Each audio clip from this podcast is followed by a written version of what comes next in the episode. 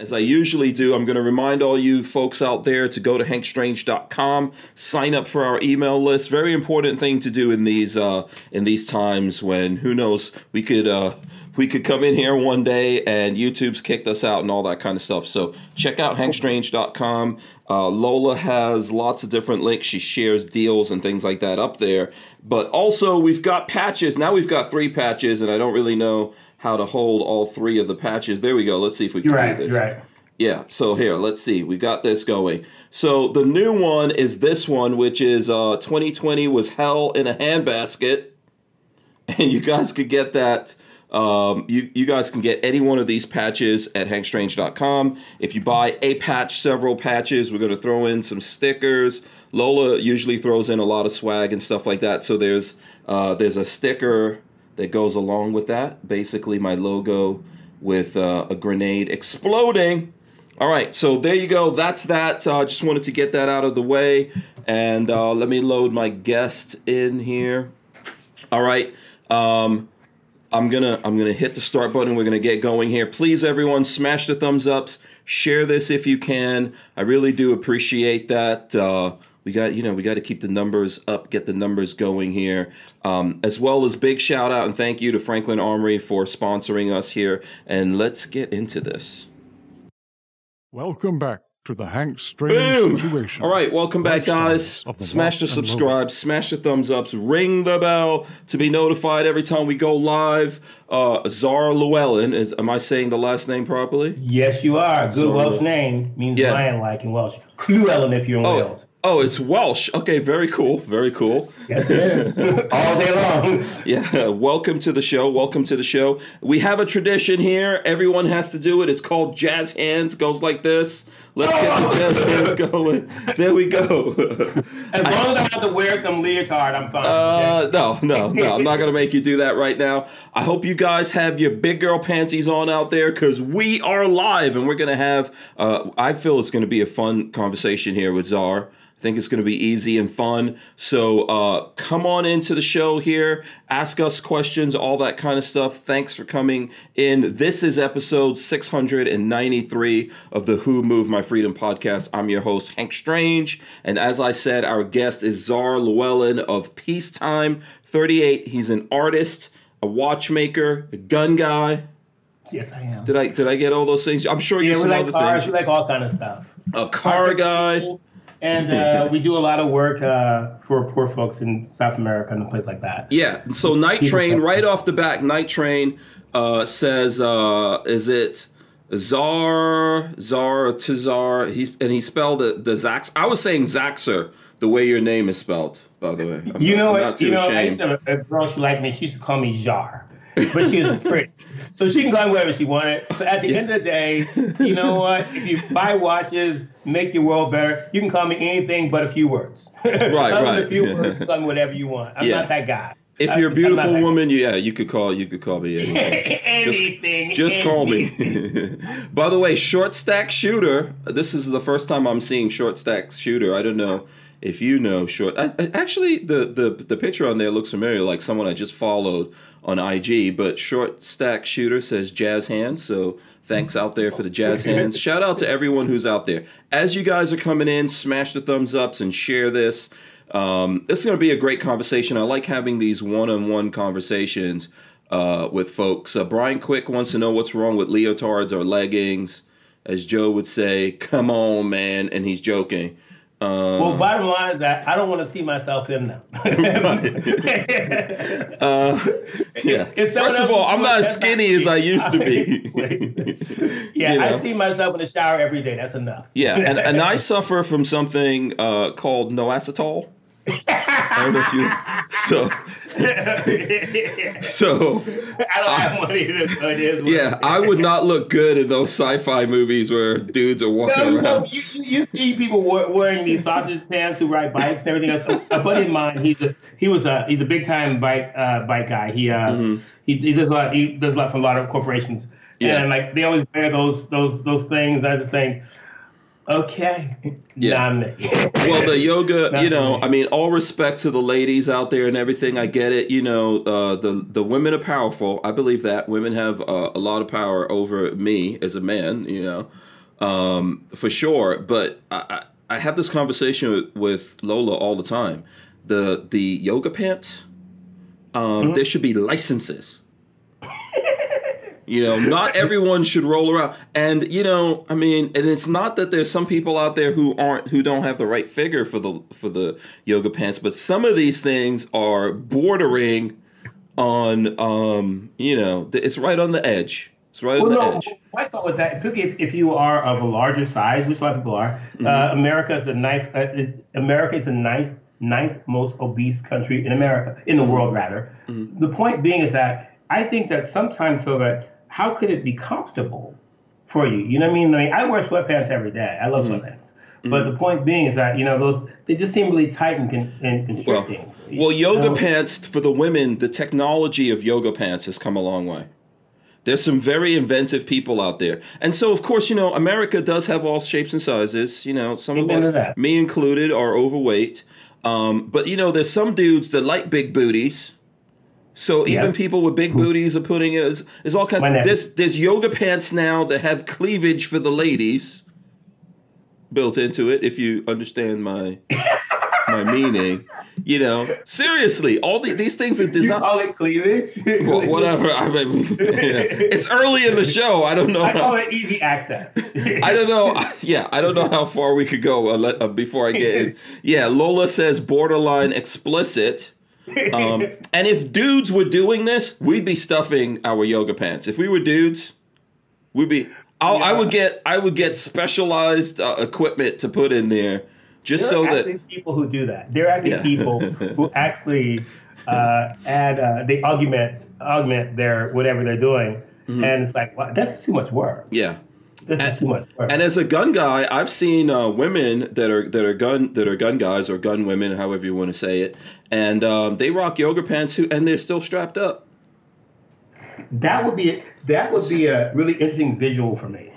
Yeah, You know Um, what? You, you know what? You know the outline of a, a pistol, obviously, but Mm-hmm. it would just be it'd be.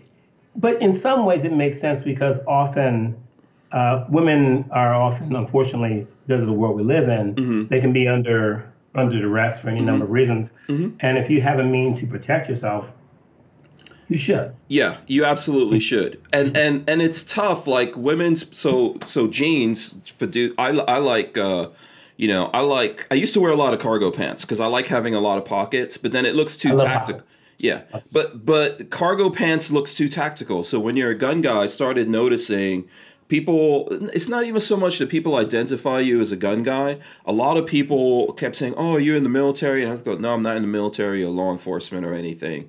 You know, um, and then some people assume that. So I wanted to be more gray man, you know, blend into the background. So I got jeans that are actually cargo pants, but all the pockets are hidden. Oh, I love that hidden because I love pockets because Yeah. I always I, because I because I'm, I'm always fabricating. I'm always picking up something. I always have some equipment or something that I'm that I'm working with, and Yeah. so for me, I love pockets. Yeah. But I've discovered uh, a couple years back. I discovered um, uh, sweatpants. Mm-hmm. I believe sweatpants are one of the greatest inventions in the history of the world. Okay, no, no. Why? I mean, I mean, there's electricity, there's sweatpants, you know, and, and there's duct tape. Mm-hmm. Yeah. But they're just so comfortable. Yeah. I mean, they- just so, but they don't have, but they don't have the pockets on them. That's the problem. They don't have the pockets. Yeah, that's true. That's true. Someone should probably make uh, sweatpants with stuff. I used to wear a lot of sweatpants when I was younger and skinnier, and a lot sexier than I am now, which I know is hard to believe, but I, I used to be in my, in my younger days. I was pretty irresistible, and I wore sweat. Like I grew up in New York Proud to be City. Your friend. Huh? you know, I grew up in New York City, so I would wear sweatpants and Timberlands. yes. But, you know- Yeah, yeah, New York City. Yeah, you have to have multiple pairs of uh, Timbos in New York Okay, City. With sweatpants. Yeah, with sweatpants, absolutely. That's and I would have like one leg pulled up, you know. But it's true. Like, uh, but now I don't wear sweatpants as much, except like in the house and stuff like that. And I No, I tell, wear, I, Oh, okay. I would wear them to anywhere. I don't wear them when I'm in the Middle East. I don't wear sweatpants Mm-hmm. uh, when I'm when I'm at meetings. Uh, but usually I'm wearing something. I'm wearing traditional clothing. But you know, and those also really really comfortable, frankly. Mm-hmm. But um, I just I like comfort because I mean I literally because of what, how I make my living designing these wonderful things. Mm-hmm. Um, it doesn't really matter what I look like, you know, Mm-hmm. necessarily. So people are buying the work, and so I can actually show up in sweatpants and whatnot, uh, and then and so it's fine, you know. So um, it's kind of it's my life lends itself to the casual nature of it, but also for me, comfort is really important because I work a lot. If, if I had the ability to work 24 hours a day, I probably would. I enjoy it that much. So for me, it adds to my level of comfort, and I think it also adds to my mental health because being physically comfortable helps you be mentally comfortable. to relax. Yeah. By the way, I see people saying there's several people. Uh, All Thumb says there are cargo sweatpants, and Matt Oh. Morrison says I have a pair of cargo sweatpants. He can send them to me. Yeah, Chris Bullis says they make sweatpants with cargo pockets. Oh So- yeah, I love those, and because it, it, it's a comfort. There's a, there's a comfort involved in that, and I just I just love that. But I found it interesting you spoke about a woman having a, a concealed weapon in, you know, the, in in the yoga pants. I found Yeah. that's Well, some of those yoga pants come up over the so they come up high. So I guess if you're wearing the the yoga pants and then you're wearing uh, some kind of t-shirt over it because it comes up high, I guess to like above your belly button. And because Yeah. you know, and there's a lot of women that wear the belly band type of stuff that structures. See, women get to Oh, yeah. structure everything, right? So you don't really know when when someone jumps out of those. Uh, they might look just banging in some yoga pants, and then they jump out of there. It might be a completely different uh, scenario. Like I'm gonna get you, sucker, if you ever saw that movie. which is interesting because I see that a lot. You know, 'cause I, all that as a guy, I don't I don't wear things that you know that constrict me or or that can maybe hide my belly or something like that. I just think that's a little bit much for me personally. Right. I wouldn't want to do that, but um, Yeah. others do. But um, as men, we kind of some would say we're not, but some of us are. We feel we are kind of constricted in what we wear uh, from societal standpoint. And Some would say that, others would disagree. But no, but it's interesting. I have a question. Go ahead. How long? I mean, um, what is your favorite thing about doing a podcast? What's my favorite thing about doing a podcast? Like what we're doing right now, just meeting people and having ra- random conversations. There should be a structure to this. Lola at some point is going to come in here and say, uh, "How come you didn't ask him, like, you know, where he grew up, give us the background or whatever?" But I really like talking to people. That's um, it's like my drug, communicating with other human beings. So it's something I have All right. fun doing. I really appreciate the free flow of information. And with that, I think mm-hmm. what you also do is provide people a safe place for them to just be who they are. Mm-hmm. Because often, I think from a societal standpoint, we often feel we got to do this or that or that or that or that or mm-hmm. that. And it's nice to have a have an avenue where one can just speak freely uh, and feel positive, feel appreciated, valued, and you do that, and that is an asset because not everybody can do that nowadays. And and and with so much dissension going on in this country, this world, it's nice to have a rather positive, uplifting environment where you can still have policy disagreements or otherwise, but not feel like you're demeaned or you're called out of your name in one form or another. So you're good at that, and that's a blessing. And not everybody can do that. Oh, Frankly, thanks. I appreciate that. it seems like very few people can do that nowadays. They um, because people have a, a particular point of view, and if you don't work or live within the, the parameters that they espouse, you are deplorable, you're worse, you're this and that, you're a rat, whatever. Mm-hmm. And I don't know how that can ever help anyone to do mm-hmm. anything or, or move forward. You know, mm-hmm. as a people, as a nation, as a community, as a world. So what you do is provide people with an outlet to express themselves, to share who they are, why they are, and the very nature of it. When, before we got on the podcast, we were talking about just the idea of just concealed carry and why, why, why, why, why, why this and why that. Because I just think our our experiences as people help to define us. Uh, our experiences help to shape us. And so what you're doing is you're giving people the opportunity to say, this is who I am, but also give someone a reason why they are that person. And not everybody has that gift. And So Okay. that is a that's a blessing. Thank you. I, I appreciate that. You know what I think? Um, I, I think it goes back to whatever's primal, you know, the the co- the coding within our DNA, so to speak. if you go back to the beginning of time, we probably always uh, sat around a fire and communicated with each other, and this is the best way that we that we really learned and told each other stories and you know passed on. Watch out for this. Watch out for that. You know. Yeah, yeah. Don't eat that berry. Uh, watch out for that animal. Don't sleep there or whatever. I think. Yeah. But but you know that's so elemental.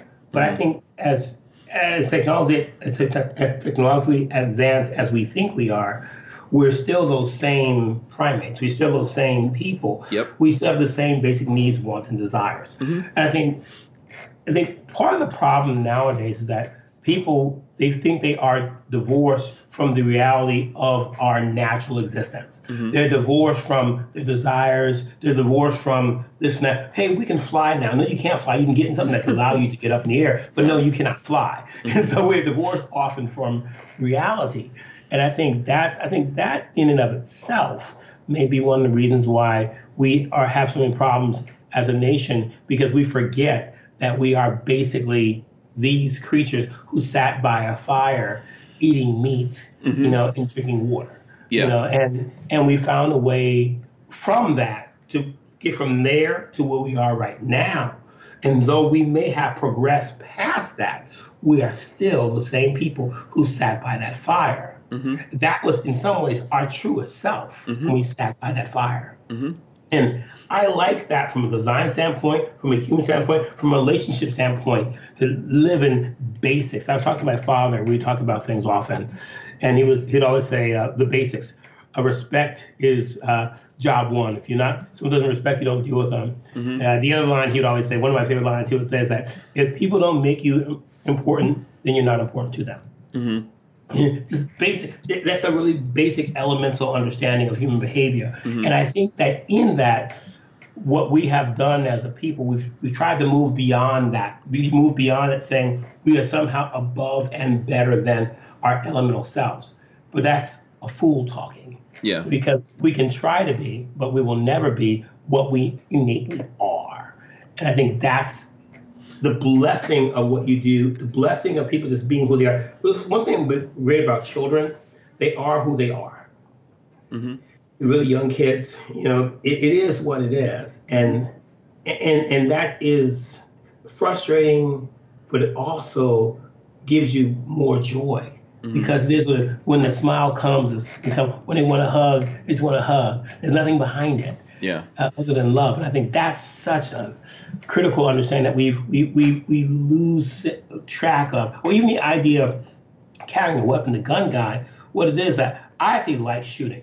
Mm-hmm. I've been shooting for decades. I love shooting. To me, it's fun. It's one of the few things I do that I can do where I'm only thinking about making that target. I think of nothing else. Yeah, it forces That's you. To, it forces you to do that. It's almost like when you know uh, a lot of people used to have to drive stick shifts uh, yes. And we still have them out there. It's just more difficult to find. But that forces you to think about driving. And you become one with the machine. I think uh, guns are the same way. You have no, to blend does. in with that machine in order for it to work right. It really does help me because I, I, I, was up in the mountains. I was shooting during the pandemic because I had to go. I, I had to. You know, I, I, I can't be locked in a room. It doesn't work for me. Mm-hmm. And so I, I would always go out shooting with my nephew. Always go shooting, and uh, and, and we were driving back uh, from the past, and I thought to myself, wow, only thing I thought about when I was shooting was shooting. Usually, I'm usually I, I deal with deal with people in different parts of the world uh, almost on a daily basis. Whether I'm dealing with people in Brazil, UAE, London, Ecuador, Argentina, I with so many different people all the time, and, and I'm having to go and, and move from Portuguese to Spanish to English. My Arabic sucks, and so um, so I'm trying to go and I'm doing that, or I'm working on different projects, or I'm dealing with family issues or personal issues. But I noticed when I was shooting, all I was doing was, you know, just hitting that target and loving it. Mm-hmm. So for me, it was so therapeutic. Mm-hmm. It was just fun. And and, so, and, and that was I, I just love it. For me, that it just gave me that sense of peace that I need. So for me, it's uh, it, it's, it's just it, it's uh, it's almost quasi religious from the standpoint of that I am one with you know my tool at that point. Mm-hmm. and I just really enjoy that. For me, have you been have you been shooting much during this pandemic? Uh, yes, I have my own range in my backyard, so I still. It's and- called and- I mean, I know that's like a you know that's like a soft flex or whatever to some No, people. we have but- one up north. Uh, We have one up north. Okay, we- we mm-hmm. have property up north. So we mm-hmm. we shoot it. Well, I like going in the mountains, not just because you don't you don't want the neighbors to go and be like. You, we tell them like we don't want like, oh wow, they're shooting again. So yeah, I go in the mountains, but Yeah. yeah, but I actually like that. I mean, for Yeah. me, it's I do, but I love shooting in the mountains. You know, I love being, you know, living in Montana all those years. I'm used to just being in, outside, or, or or when I go to Alaska, just being outside.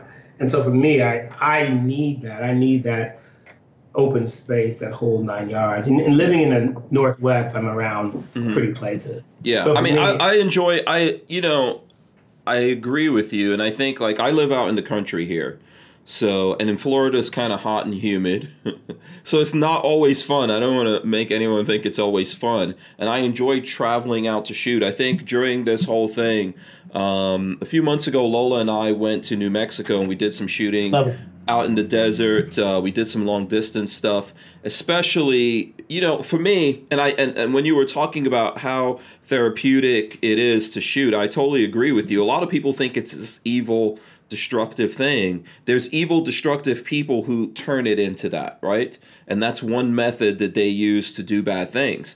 But for the majority of us, okay this is a thing that helps us unwind. And for me especially shooting long distance you know this is this this is a thing you have to really focus in on and think about what you're doing. And it's really challenging. And there's you're you're going up against just not yourself and and the gun but the elements and all that kind of stuff. It's it uh, No, I never me- I never get tired of it. It's just for me it's just fun and it is it's really therapeutic. I mean i, I, I know some extraordinary shooters uh, in parts of the world. They're, they're, they're phenomenal. And just and i'm also competitive. So i always i'm going to be going back to brazil and um, be shooting with this one guy. He he's a really good shooter. But i said you know i did i'm between I, I was telling a friend of mine he's a he's a olympian uh, shooter, uh, and uh, and I would say that you got to make sure I'm winning. Said I'm Team America when I go down there. I'm Team America. And I said I'm old fashioned Team America, which means I don't believe in that winning or nothing. I'm Team America. I have to beat these people. Yeah. I'm not going down shooting in Brazil and losing. That's Yeah. not going to happen. you got to represent for John Wayne, all the other shooters, yeah. American sniper, everybody. You No, gotta, no, you no, no, no, no, no, no. I- That is I am. It's kind of fun. 'cause I'm, I'm extremely competitive. Yeah. It is funny. So you have you. They have like literally they have like everything. They have. I mean, the, the gun collection was amazing. And then like, but no, no, like, oh no, we're gonna go shooting. I said I have to beat them. Mm-hmm. You know, one of my buddies, he's a he's a spokesman for Sig Sauer, and Okay. so he, they literally they have people fly down there to Brazil, whatnot, to help him with his shooting. And my thought, and, and I thought, okay, so JD has all those people uh, helping him, and my thought being, no, I will take him out no matter what. no, I will take him out. I, said, I love JD. I, I love him. But by line, no, no, no, no, no, no, no. There- There's only one flag that will stand after this. It's going to be mine. so I'm going down. That's good. Listen. Absolutely. Amen. Listen, let's do this for the people. Just a little bit of structure for Lola because she already came and gave me notes on the board. Uh, she wants to know, like, let's tell the folks who you are first. And for anyone out there, uh, before we get into it, I just want to show you guys. Um, I want to point you to a website that Czar is the um, is the owner of, and and this it's uh, peacetime38.com. And if you take a look there, you'll see these beautiful watches that are um, that are made off of the cylinders, I believe, of uh, Colt 38 Colts, right? 357. 57. Okay, there you go. 57 Colts. Initially, initially we're 38, but 38 is too small. Oh, okay, okay, And so, and uh, we, so they're, they all made from real guns. right. And Right. you you make these yourself, right? Absolutely. All right, and these are beautiful, uh, and we're gonna we're gonna actually get into this here and have a conversation about that. But first, let's do it. I mean, you guys could probably tell a lot about Czar just from our random conversation here. But who are you? Where do you? Uh, where does the name come from? Where do you come from? Um, let Let's start there. Okay, Zara Llewellyn. As I always say, I'm a guy. I'm just a guy, a guy who's been to every state in the union, who travels the world, who creates amazing work. And the reason why I create amazing work is that if you're going to do anything, you do it well. I don't care what it is. Mm-hmm. Otherwise, otherwise, just don't get up. And so I started making uh, I started making things when I lived in Montana, decade so last century. When I lived in Montana, many, many, many, many, many, many, many moons ago, I used to live in a log cabin, Mm-hmm. and Were you I was- born? Were you uh, born in Montana? Did you grow up no, there? I was or- born back east, but um, I moved Okay. to Montana as a teenager. Okay. And so and Where I were you lived in- born, if you don't mind me asking? I was born in Jersey. Jersey. And- Okay, my yeah. both of my kids were born in Jersey. That's why they're special. Yeah, it depends what kind of special you're talking about. No, I'm just kidding. also, just on the, on the side, I remember Mm-hmm. doing 9/11. Just uh, uh, just an aside, I was in um, I was in uh, outside of Seattle area, and I remember how all the planes came down, and I remember because one of my good friends, he uh, he owns a, a really amazing uh, fabric firm uh, in in New York, and um, and I remember when I called him and I said, um, Tony, what are you doing? He said, Well, I'm on the roof watching it, and I mm-hmm. said you get your butt down there and you get out of there now. I remember yelling at him because I was like, I was annoyed. I said, because I, I was worried, I was worried about his, his safety. Mm-hmm. And uh, but I- but I- but the thing I just just go back to New Jersey. I remember how the only people who quote unquote fought back were the folks who left from Newark, because the folks from, who left from Newark Airport from from New Jersey. Mm-hmm. If you live in New Jersey, you learn to fight. Mm-hmm. Not just physically, you fight in so many different levels. Mm-hmm. And there's a there's a defiance you have when you're from that part of the world. And I remember doing that whole event. I remember thinking to myself, you know, you want everybody to be okay, but there's a subtle pride I took in being from New Jersey mm-hmm. because they fought back. Because when you're in Jersey, you learn to fight. You learn to fight back.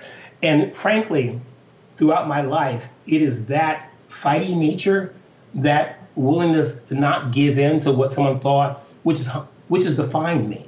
So mm-hmm. um, I always honor the fact that I was born in Jersey. I mean, I've, it's been a long time since I was in Jersey, obviously a very long time. Mm-hmm. But there's certain lessons I learned from being in that kind of really competitive environment that helped me. And then mm-hmm. from there, I lived in Montana, and Montana changed me in so many positive ways. I love the mountains. I love space. I love distance. But I remember I used to live in a log cabin by myself. I was 16. And I had no running water, no electricity. So I had to find a way to make it. I had to find a way to, to, to create an income. So there was always animal parts. There was always uh, carcasses around. So I would start making things from the discarded animal parts. And then I just, I remember I turned, like, I remember I made, I remember a jelly spoon from a from a duck's bill because I needed a jelly spoon. I remember I made a I made a a, a backgammon board from ribs, and so I started because I you know I found Yeah. whatever I could find, and then I, I found. I remember It's I like being a survivor on an island or something like that. What was the movie with uh, Tom Hanks? Yes, with the ball. yeah. Yeah, you have to- Which you find a way to make it work. Mm-hmm. And but through that, but because well, because my desire was to make things well, I did it. And, and the, the interesting thing about that, when and I was young, but I found a way to work on things. I remember I was uh, I was leaving, going trying to go some other place at the time, and I had these things with me. And then I met this guy on the road. He saw he liked it. This guy from uh, Dawson, Canada, and uh, he said, "Oh, those are really cool." And it was the first time someone did something like that for me. And he said, "If you make some, you take them up. Take them. You, our Dawson is east of uh, uh, east of Edmonton, and so he said, take them to, I'll buy them. So I ended up making some stuff, and I went all the way up to Edmonton, and then I sold it. And that was the start. So I found a way to create something from nothing, or for something, and then people valued it, and that was the start of what I do. And that was interesting because it was a lesson because you had I had to I had to believe in myself. I had to go on faith basically, and that has defined what I do. The ability to take anything. I, when I started making the watches, these watches, I was actually in um. Yeah, can you let can you uh yeah hold that up? Let's see if we can get it closer. We, we- we make it even better. We make our own cases as well. Oh, very nice. Okay, what kind of wood is that? Uh, which one is this one? Uh, this is mahogany inside. This one we ebony. Ebony. Oh, very nice. Okay. Of course. Yeah, that's some then- uh, that's some high post wood right there. well, it is. Where does that know, uh where does that ebony uh come from? Africa, East Africa, for that matter. Oh, okay. Uh, Kenya. But and then so what we do is with the watches themselves, you know, I was actually um, in uh, Dubai with my nephew, and nephews plural. And so they love watches because in the Middle East they love watches. And I said, I want a watch that's unlike any other. So then I thought, but it had to be masculine um, because uh, they're faithful Muslims. Um, it wasn't going to be gold or diamonds. It- it- you, you don't want that. So I thought about using guns. I'm used to guns. I've been around guns forever. And so that was the start of it. It's taken. It took me over a year to figure out how to do it because it, I thought I just, oh, just cut it. No, no, no, no, no. I had to find a way to go and mill everything down and within a thousandth of this, a thousandth of that. It, it was it become a very technical process. Mm-hmm. And then and instead of and I literally fabricate everything. Yeah, let's take a closer look if you can. Just hold it up a little bit. None of this stuff. Hold it up a little uh, bit higher. Okay, there you go. Yeah. Yeah, it wasn't bought. It wasn't you know it, it wasn't bought off the shelf. We literally fabricate Wow. everything. Yeah. We, we, we fabricate everything, and so I And had uh, that is that crocodile on the leather. Of course. Yeah. Okay.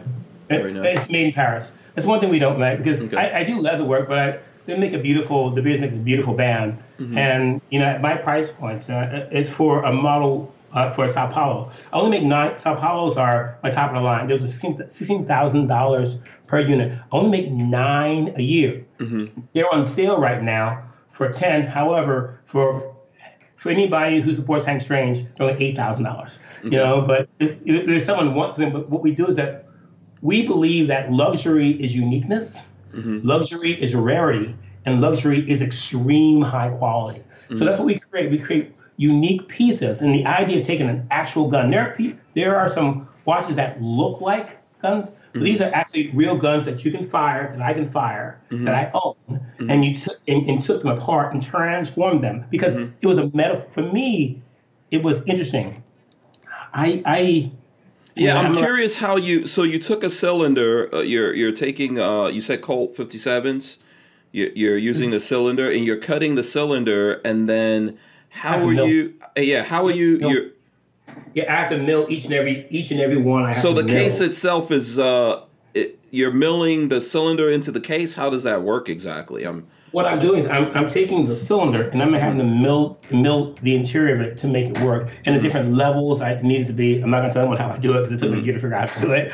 But so I have everything is done so precisely because of tolerance, especially when you have um, you know my uh, you know the, the the movements I have. You know, I, I use the best wrist movements on the planet, and so they, they have to be able to move freely. They Yeah, that's what I was. Gonna, I was going to ask you about the movement. I mean, for guys who, so I know some of the folks out there, and I'm sure there's people like, okay, wow, these are expensive watches.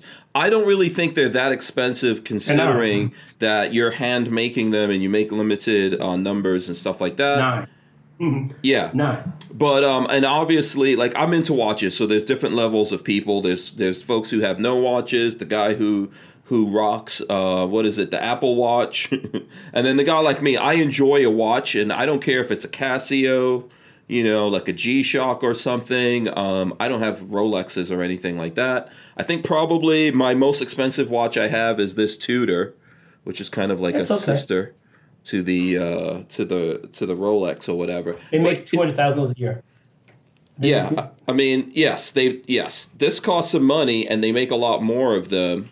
You know these kinds of things, but uh, if you really enjoy something, it's just like there's uh, there's really high quality uh, 1911s and other guns and stuff like that out there. If you enjoy Thank those you. things, yeah, you'll you'll you'll you'll save up the money, you'll work you'll work and you'll make it happen, and then you'll really enjoy that thing if you're into it. We have some watches that are only four thousand Mm-hmm. or forty five hundred. So not they're not all expensive, but Mm-hmm. you know there are people who spend ten thousand dollars on a pair of shoes that are made in a sweatshop. You Yep. know, whereas one thing people need to understand about what not only is it made by hand, it's rare, but also half of every single thing I make I use for charity. Mm-hmm. Every and and I've been doing that consistently forever. The Yeah. point being is that, and it's also for me as a person of color, it's a metaphor. I love the idea of turning something that can kill, and that also can feed your family into something that I use strictly to help other people. That's it. So when you buy one of our watches, what you're doing is that you're you're, you're buying an opportunity to help people in poor communities globally. Whether I'm doing a food program in Ecuador, uh, doing uh, an, doing working with teaching women how to use guns properly in Brazil Mm-hmm. or a water project in Africa.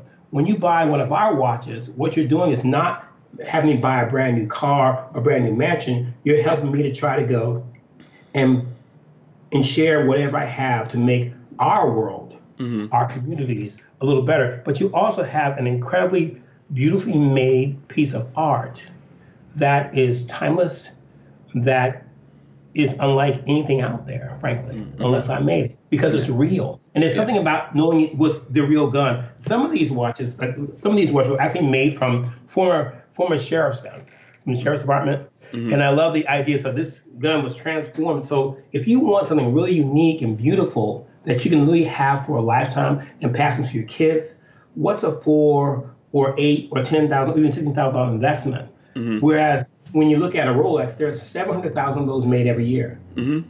What's unique about that? There are fifty thousand Patek Philippe's. There are even two thousand Richard Milles made each year. So there's nothing really unique and special about them. And when you buy those, you're just making rich people richer. Mm-hmm. When you buy one of our watches, you're helping, you're doing your part to help make our world better for people who will never be able to afford not just a watch, they, they can't even afford dinner. So mm-hmm. what I try to do is use everything I create to make our world better. And I do that because I know what it's like to not eat. Mm-hmm. I know what it's like to sleep under a bridge. So while I'm in a different station in life now, I travel the world, great, whatever. But I never forget where I came from and what I've had to endure. Mm-hmm. So there's an affinity I have with people who don't eat. There's an affinity I have with people who are oppressed. There's an affinity I have with people who are trying to transform their lives. Yeah. So for me, these watches are not just they're made from guns and they're beautiful. These are my tool to try to make an impact in the lives of people globally. Yeah. So when you buy one of our watches, you you, you, you you are helping me make a difference in the lives of people you may never see, you may never meet, but they may be the ones to find the cure for whatever drug or for whatever illness are going to come out in 20 years from now or 10 years from now. So that's really what it's about. It's about are you buying luxury for luxury? Are you buying it because you want to make a difference? Mm-hmm. Are you buying it because you care? Are you buying it because, you know what? I, I appreciate this gentleman. And if I got to go buy something, let me buy something from someone who represents my values, who represents my hopes and my dreams. So when you buy from us, that's what you are doing. So it's not just, it's a beautiful piece. It's more than that. Yeah. Whereas if you I, I, I mean, I listen. I agree with what you're saying, and I, but but the the first thing I would say to people, I would never begrudge someone who is creative and really putting their heart and soul into what they're doing as as you are. I can tell from you speaking. I would never begrudge that person uh, having nice things right? I mean I, you know it, we're either we're either communist socialists or you know we're capitalists we got to figure out where we're at right? And so for me like uh, you know someone like yourself is genuinely a gun guy you know um, you understand the the dual nature of of what firearms are and so you're you're creating these things and putting it out there in the world you should make a living from that you should be able to do things and have nice things um, and people also when we make that choice to like for example me if i'm going to put money together and get the next time i get a nice watch i'll probably get one of your watches for several reasons because i met you you're a gun guy just like me. I could feel and, and and appreciate the passion and all that kind of stuff. Might take me might take me a while.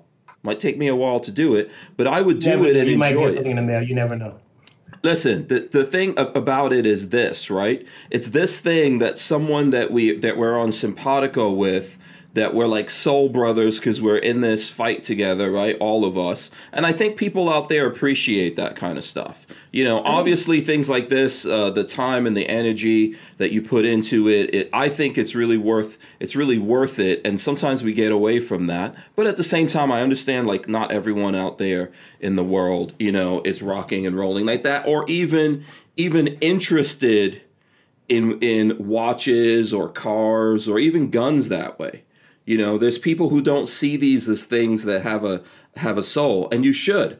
I think if you see if you see things, that's what takes the the fun out of things. You know, I don't like eating just for the sake of putting food into my into my mouth. I know it might not look like that because I'm a big dude, but I enjoy it you know, there's people looking for like some kind of uh, soylent green type of thing where they just drink this tasteless thing and then they're not hungry, right? But you, but I, I eat for the enjoyment of that thing. Yeah, I, I think for me, I think our clients are people who they just appreciate. I would buy even if I didn't make them, I would mm-hmm. buy it because mm-hmm.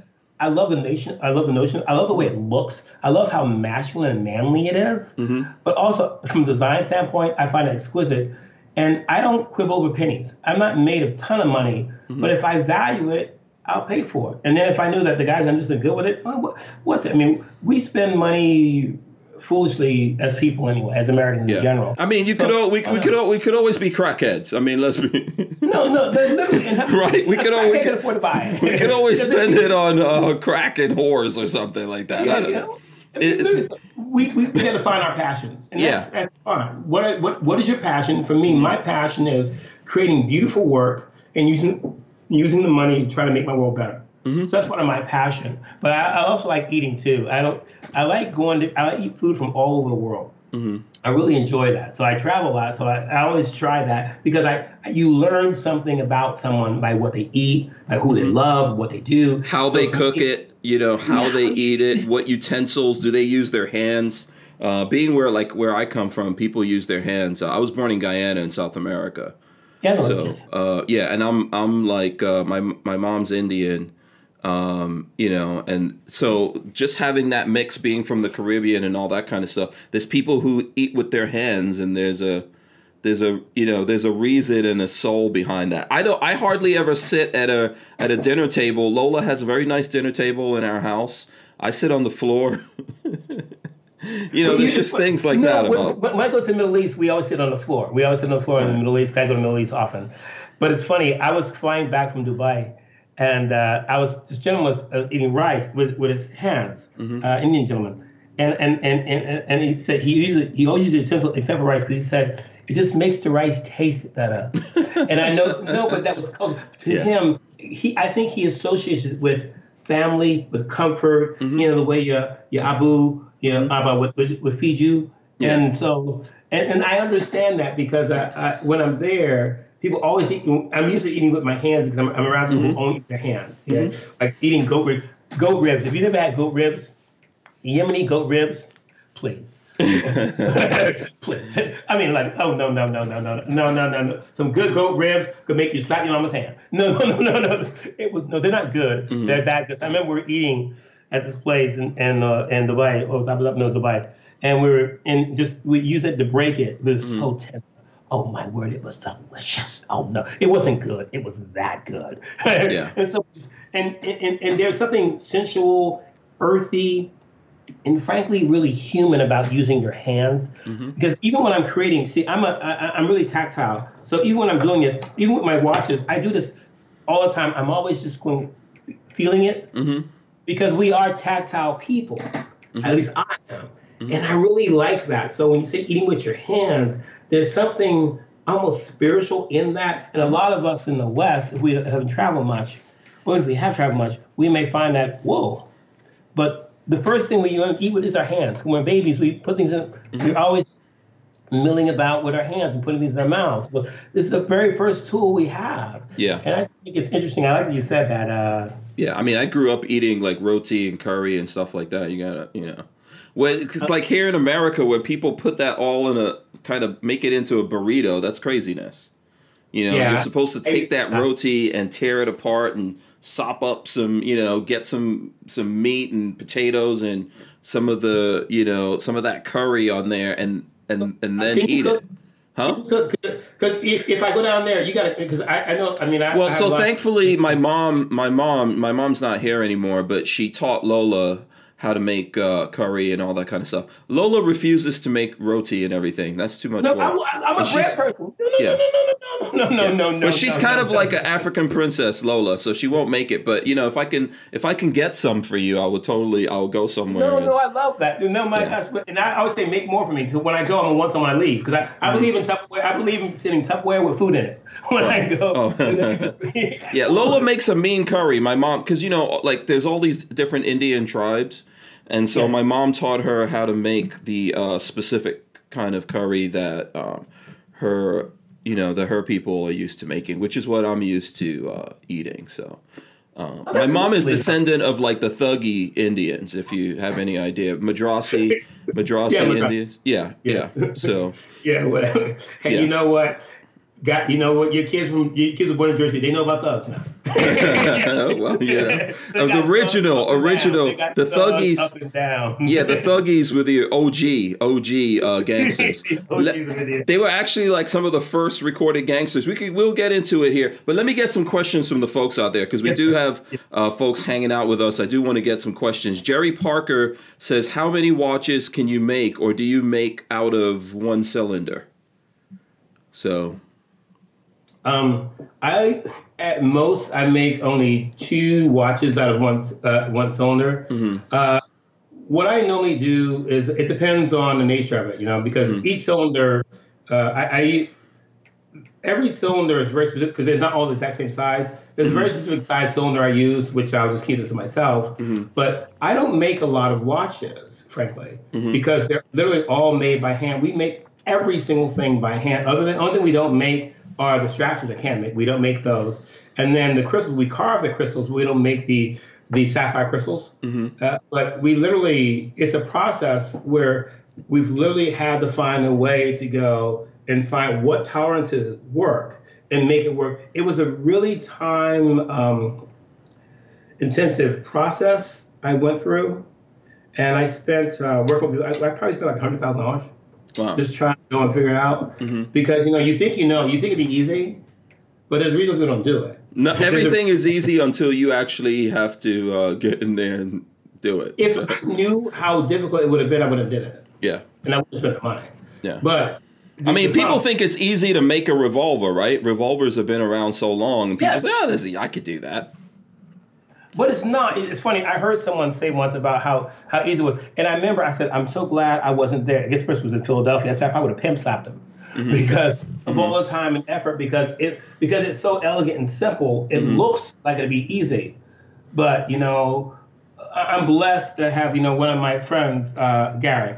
Mm-hmm. You know, you know, he, he, they have a, a, factory with you know you know millions of dollars of tools in it, mm-hmm. and so I'm blessed to have people who have access to anything. Mm-hmm. That is truly a blessing, you know, eh, because they you know we can they, we can build anything, and so but unless you have the tools that I'm blessed to be around, it's a difficult process. So, in answer to the question, uh, it depends. Sometimes make one, possibly two, depending upon the nature of the cylinder. But we only make um, one. We only make nine top Paulos because they're more difficult to make, and the, and the Model Ones, at most, I'll make is 15 a year because uh, they're expensive. But I want to make everything. We I even How long have the- you? How long have you been making watches? for two years. Two years. Okay. yeah, do you do you plan on? Are you going to uh, make watches from now on, or do you think at some point your interests may shift and then these become in- incredibly limited watches? Well, I'm a hyper creative individual. Okay. So whether it's quarter million dollar chairs, we which Mm-hmm. we make lounges. Hmm. Yeah, you're breaking up a little bit there. I'm not sure if is if uh I don't know if that's me or what's going on there. Okay, let's see. Uh really, really quickly. Yeah, you broke up for a second. Sorry So about we that. also write into the thing. Czar, you broke up we the whatever you said- for the last 30 seconds, we missed it. So No, I was um, I was saying that I can see. Um, I'm a creative person, so I make any number of things constantly. Okay. You know, I'm just it's, it's it's the drug, my drug of choice. Mm-hmm. But ultimately, I'll probably only make ten a year of any of them because it's um it's not as easy to get the right cylinders as Mm-hmm. I want. Actually, it's become increasingly hard. With over 400, 400 million guns in America, it's still hard to find the right cylinders. Mm-hmm. But also, I love the exclusive nature of it. I love that I only make so many. I like that um, very few people will ever own one. And um, and that makes it special to me. I want the people to feel special. I was talking with someone in Brazil last night uh, who who who wants to watch. I love that when I when I finish the watch, I will literally go make a custom case for it, and then I'll book a flight. I'll fly it down to Sao Paulo, and I will literally give that person a watch, and he'll be one of only maybe five people in the entire country who has a watch. wow. us. Yeah. That's a That's hand delivered by the that's a big deal hand delivered by the artist Well, um, it's important to me. You yeah. I mean, at first, I want the reason why I do that because I love the idea. Luxury is also taking care of your people, Mm-hmm. but beyond that, I once shipped something to London, and it was stolen. I said it'll never happen again. Mm-hmm. Oh. Okay. So I will. I would rather go and buy the business class ticket to wherever, take it with me, and deliver it to the person. Because if someone's going to honor me by buying my work, I need to make sure they get it. mhm.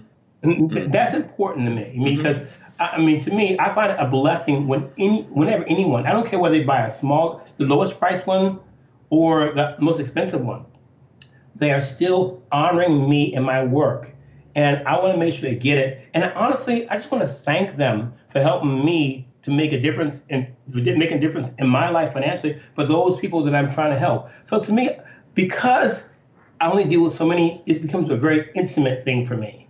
So I develop relationships with these people. Yeah, who buy the I mean, and that's very that's very cool if you if you think about it. Um, I know. So I have a friend, uh, Sam Andrews. He makes uh, custom leather holsters, um, and uh, and you know, in the gun world, a lot of people get leather holsters for really nice guns, right? So he does that for. Um, he he actually makes leather holsters for Cabot guns, and and they make some really fine 1911s. I don't know whether you're aware of Cabot guns or not. Um, they make some really if you if you've ever seen them, they at Shot Show, for example, they're the guys that have uh 1911 like they'll make a 1911 from a meteorite. Oh, I would Yeah, love that. I, I remember they did that, and it was like two million dollars, right? They made a twin, Yeah. twin nineteen, like mirrored nineteen elevens, and then there was like a knife or something. But they're they're real high end. They make they make stuff for uh, stars and all that. I think an entry level nineteen eleven from them is like thirty five hundred. People think that's expensive. I think It's it's fine. I think it's it's very affordable considering how It they is. manufacture it but he's been doing stuff for them for a long time. And uh, he told me one day the owner, which we've had Cabot Guns on the podcast, if you guys want to go back and see that, and the owner was on. And the owner, Robert Bianchin, he actually got on a plane, like a friend of his had a little private plane, and flew down to Florida to the shop to bring him a 1911 that they built for him. And that was the, like, he, you know, he felt that was such an honor that these guys that built this thing, you know, got on a plane and flew it down there. No. I, I'm all about that. That, that. To me, that's really important. I mean, Mm-hmm. because it shows that that's what separates you. If you buy a Rolex or Patek Philippe, I mean, the, the person who designed it, they're not going to fly and give it to you. When you buy one of ours, Mm-hmm. I'll fly anywhere in the world that I can and deliver it to you. Mm-hmm. 'Cause it, it's funny. I, I, I had something happen where um, during this COVID, I, I couldn't get, I couldn't ship a lot of things. A lot of things Mm-hmm. were crazy. So uh, a friend of mine, uh, I was trying to get him, his friend is a famous is a famous race car driver, Mm-hmm. and he had a home in, in uh, Florida, A- and uh, so he we, we know the same person. So he literally he has a private plane, so he flew it from Miami back to Brazil, Mm-hmm. and I just love the notion of that. You you taking something that, that you value and bring. it. I know that's kind of a, that's an exclusive and that's and that's expensive, Mm-hmm. but I make luxury items, yeah. and part of luxury is treating people beautifully. Right, and then, you know that's one of the points I wanted to make to the folks who are listening to this, because this this would probably for, be for a lot of folks out there the first time that they've been introduced to you. I I I met you through John Crump. Big shout out to him.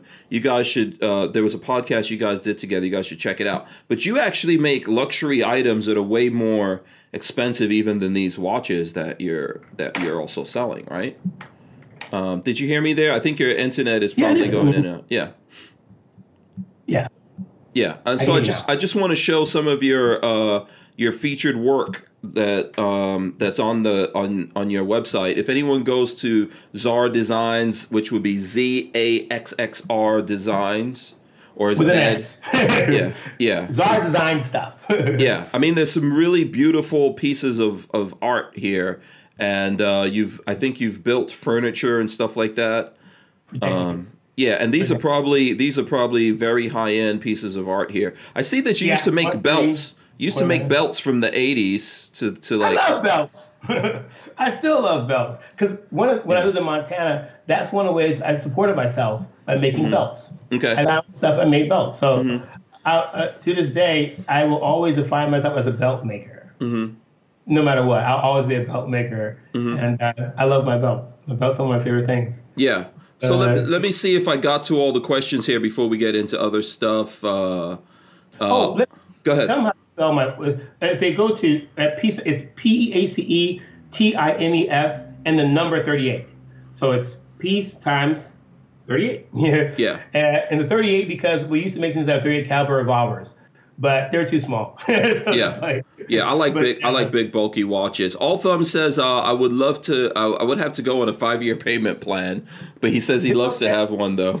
You know, you know what? You know, if someone's serious about that, I'll do a one-year, two-year payment plan because Mm-hmm. I would rather sell to someone who really wants it Mm-hmm. than someone who will just put it in a drawer. So they can contact me on, on my on the website.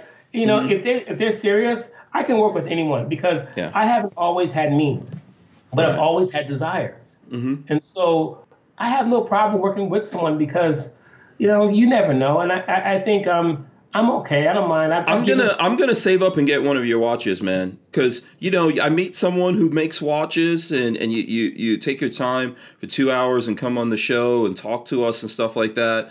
That's amazing, and I and I love watches. I love watches. So how can I go buy like any other watch until I get one of your watches? No, it's. I mean, I, also, Lola can surprise me for Christmas. It's never too late.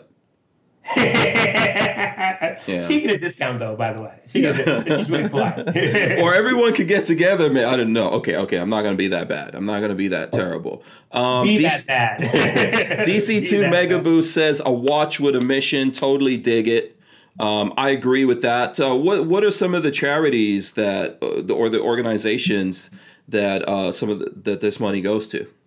First, we have our own foundation. It's called uh, uh, uh, Sea Change USA and Walk the Line Project Foundation. We have we've had our own foundation for 11 years. But what uh, one of one of the things that I'm really a proponent of is feeding people. Over 10 million people, 10.4 million people a year uh, die because of hunger. Uh, so hunger, water, education, those things really matter to me. So often what I will do is I'll work with individuals, whether it was my buddy in Machala, Ecuador, where, where we will go and we'll feed people. We'll, we'll, we'll, we'll, we'll, we'll create our own food banks and just pay people's food, pay people's education. We'll do anything like that. I like working individually with individuals and some organizations, whether in Brazil or in Ecuador, uh, or just anyone who wants to make a difference. Frankly, I honestly I don't do a lot of things in the U.S. because I feel we won a lottery just by being born here.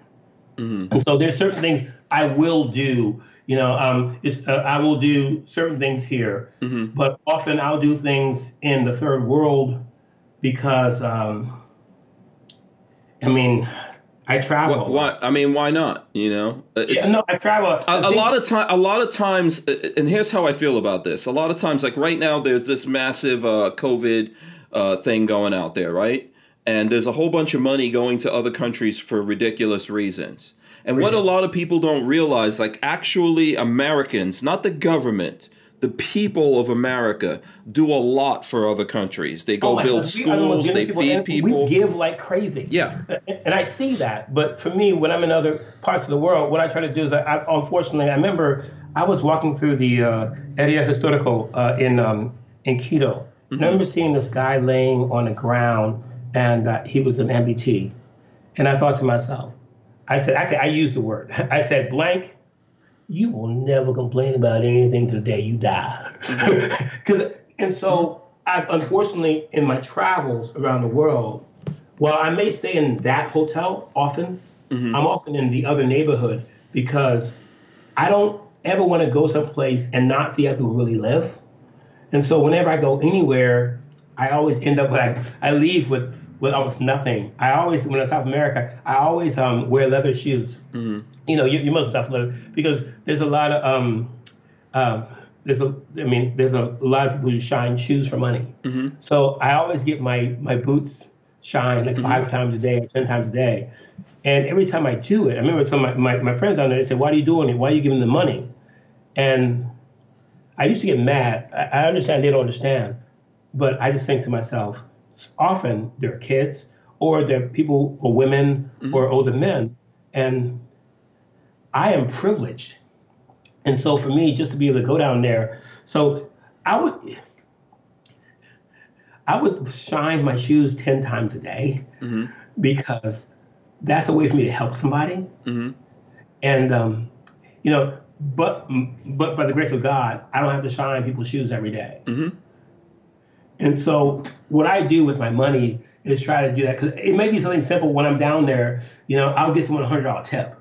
You know, I say, don't tell anybody. You take this, you buy something for yourself. You know, whatever. It's always like that. Just like, don't don't tell someone in Spanish or Portuguese, whatever.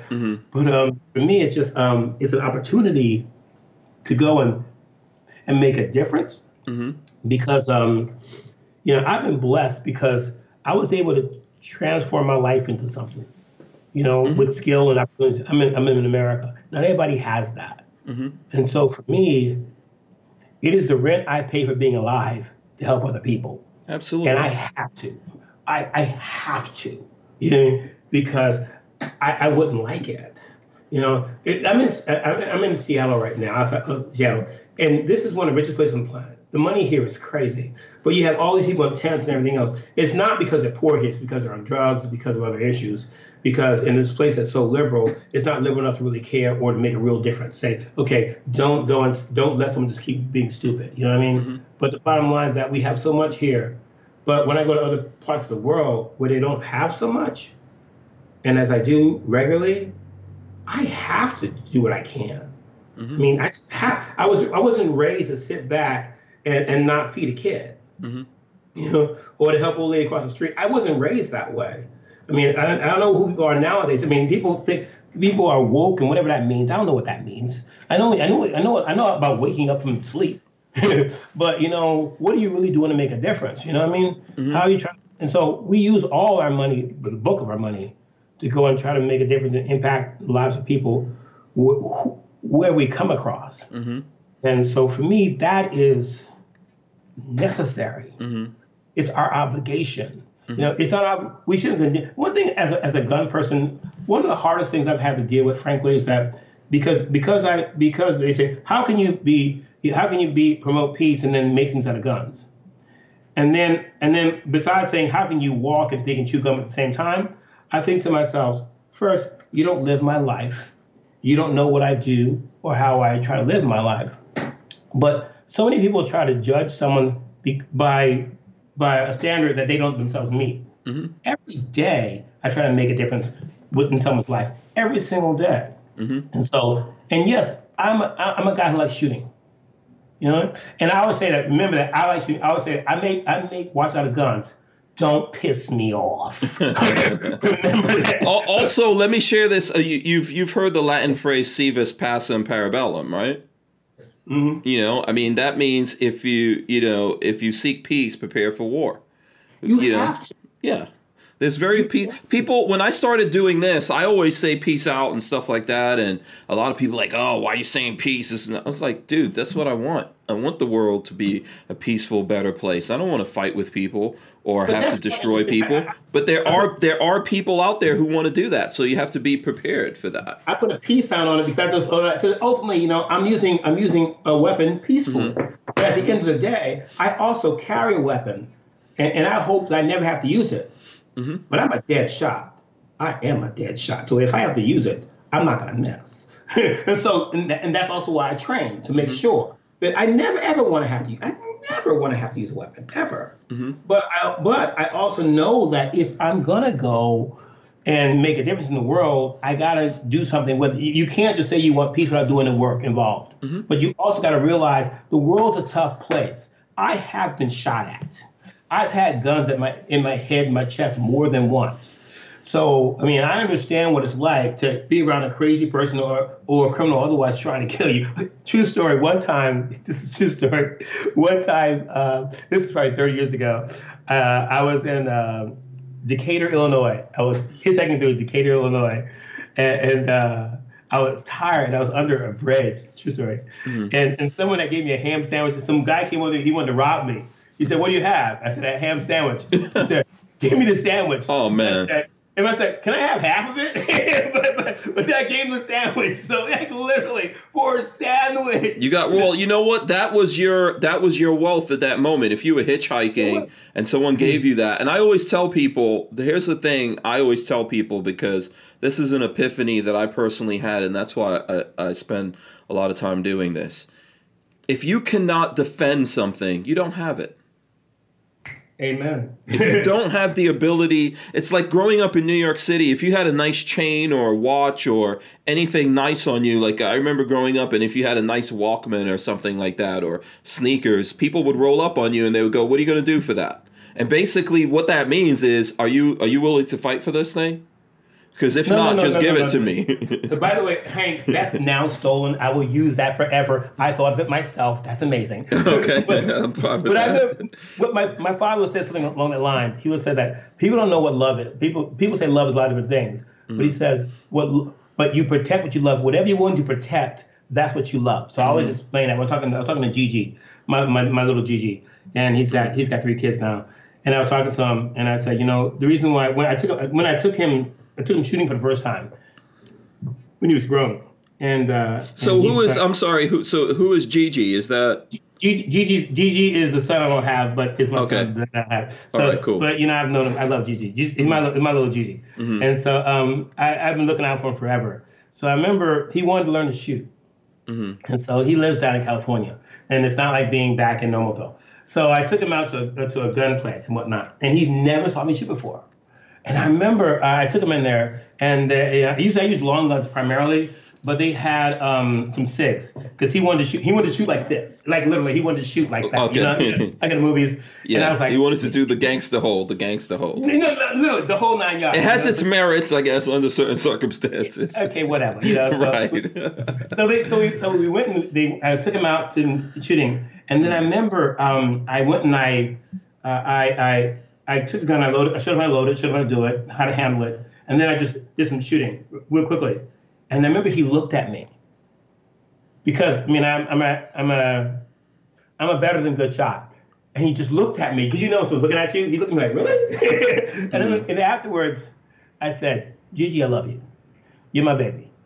You and the kids, I will always make sure you're good. And that means I need to be able to protect you.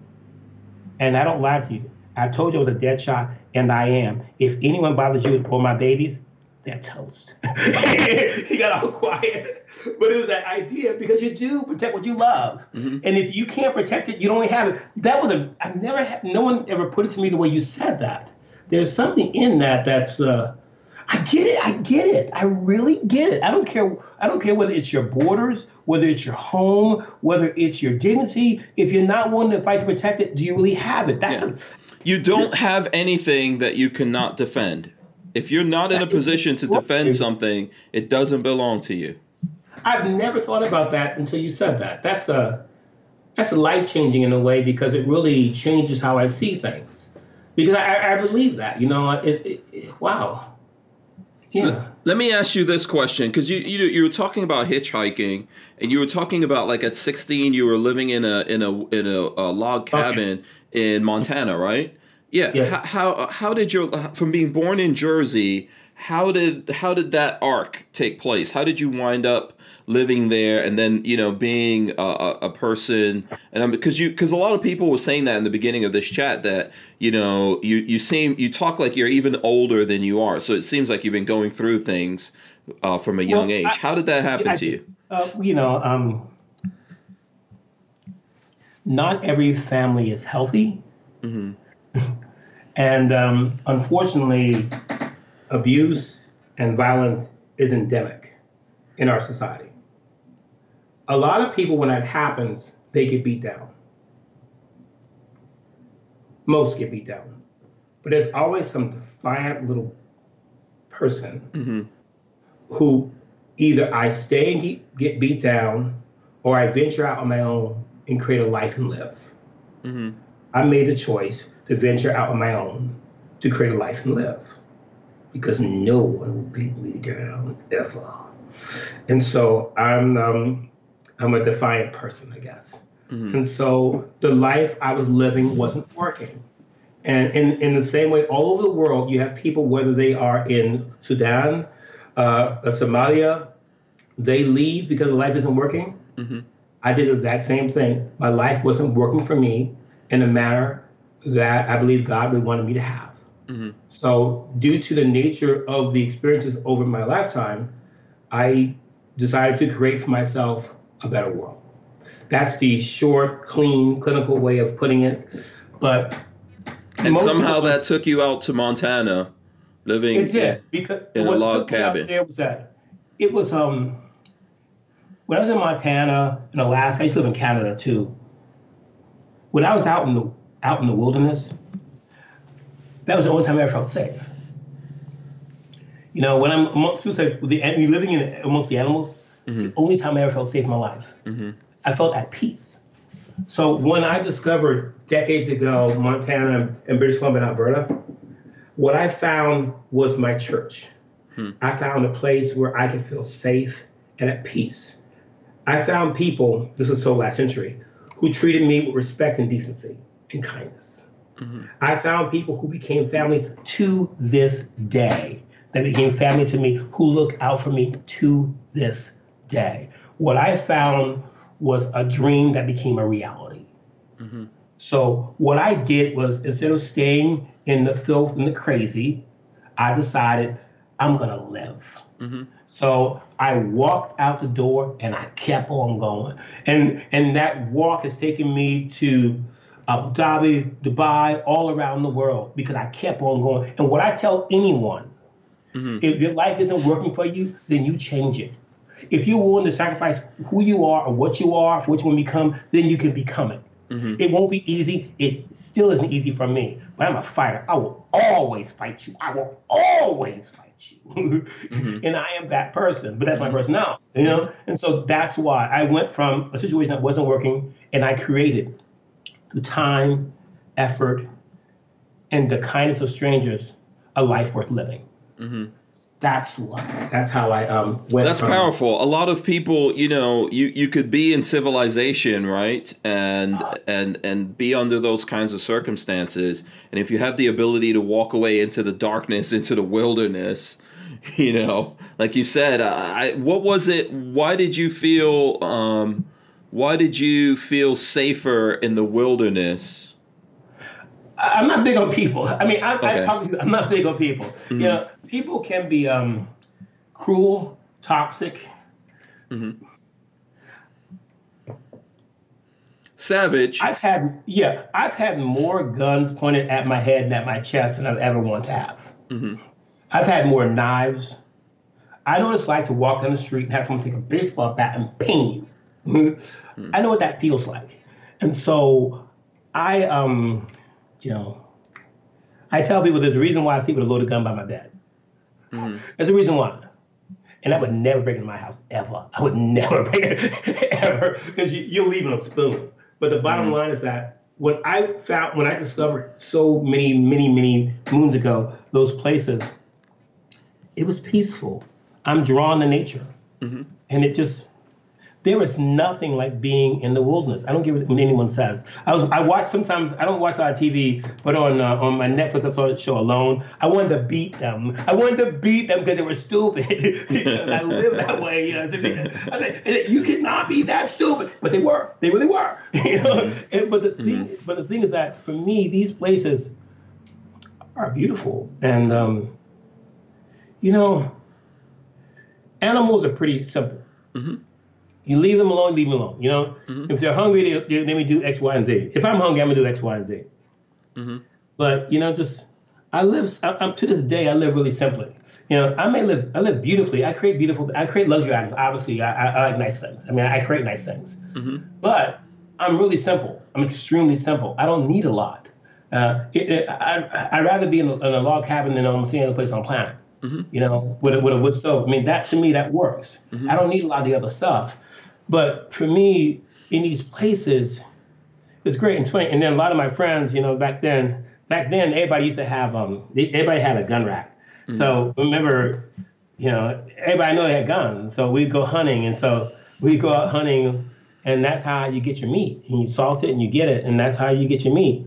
And so for me, being around guns is part of that experience for me. It just reminds me, when people would always go hunting and fishing, I'm the worst fisherman on the planet, hands down. There's no fisherman in the world worse than I. I could No, probably give you. I could probably give you your run, a run for your No, money of being what- bad at fishing. I promise It's you. funny. I, I, I, I actually caught a dead fish once. True story. I did. But one A dead was up in- fish. Okay. Yeah, because I mean that's how bad I am. But one time I was in Lake Kamloops up in uh, uh, up in uh, up in BC, Mm-hmm. and I was with my, my buddy and his dad. And um, I at the time I think it was I mean I must have been like 1920, and um, I caught a fish. Oh my gosh! It was only it was like a 12 footer, right? A little rim only 12 footer. And then um, and then uh, Kevin was like, "Wow, throw it back in." I looked at him. His father came fishing with us. His Yeah. father looked at me, looking at him. It was like, it's like, son, this man is going to throw you because that was like our first real fish. Because I'm, Yeah. I, I, think really you you meant to say 12 incher or something like that, right? Yeah, it's 12 inch fish. It was, it was only 12 inch. It was, a, it was a foot. It wasn't. It wasn't really big. But that's the first time I caught a live fish. Now I've been fishing for years. I suck at it, and also because my friends are such good fishermen, such mm-hmm. good hunters, I don't have to because they'll get it anyway, right? Mm-hmm. I'll mm-hmm. cut it up, I'll cook it for you, but I suck at it, right? I don't have a lot of patience for that nonsense. But so I finally, I finally caught a fish, and then remember he's like, throw it back in. I just looked at him with the look of death, and his father said, leave his fish alone. his father said, this man was to kill my baby over fish. I, I was so proud. I was so proud. That's awesome. By the way, John is out there. He says he's a huge fan of Czar. There you go. Uh, John John. Crump. John Crump's Oh, out I there. love him. John- John was the Uh, let me get this comment in from Pistolero Chilensis.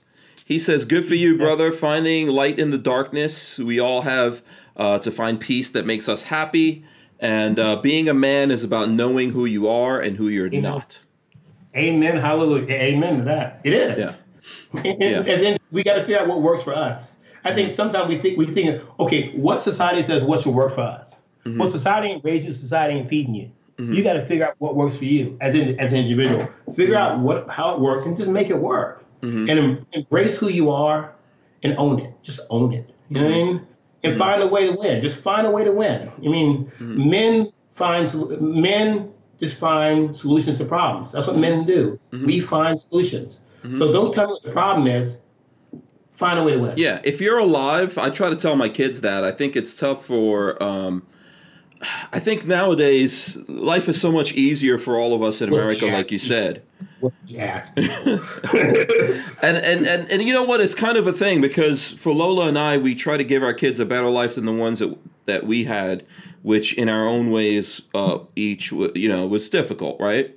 So I think our kids have it so easy that they get stressed out by things because they just didn't grow up in that fire where you know you're always there's always things that you have to deal with and fight back and stuff like that. But I try to tell my kids, and I'll I'll tell anyone out there, no matter how tough things are, you know you you have to avoid getting to that desperate place in your life where you're just willing to like throw it all away do something crazy do something destructive to yourself or other people if you're alive if you're breathing if you could walk you could walk away like you said right you know you can walk away you that makes a difference if, if you're still alive even if you're homeless or you know whatever it you have is the options. You, you, when you're alive, you're blessed. Just being alive. It's funny. Mm-hmm. My father's blind. My father's totally blind, mm-hmm. and my father went blind 16 years ago.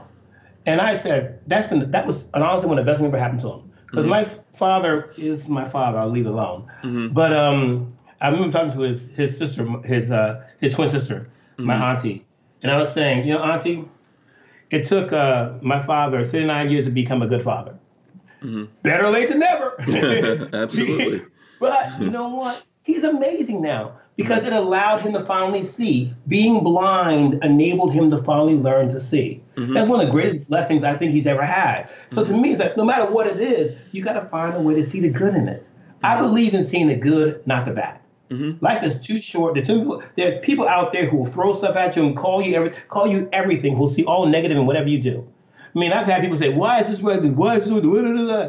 And my thought is that you know what? You can go in whatever. Mm-hmm. You know, I don't want to hear it. Yeah. You know, I don't need negativity in my life. I don't. Mm-hmm. You know, I, I'm, I deal with amazing people. And, and I don't want to be around the nonsense. I focus on the good. What I would tell your kids is that focus on the, how blessed they are. Just blessed they have loving parents and just shut up. you want a lot because you have loving parents. Just shut up and be thankful. I think one of the most I think one thing that we as a nation as people forget to do is just be thankful. Mm-hmm. We just forget to be thankful. We forget that, wow, we can breathe, we can eat.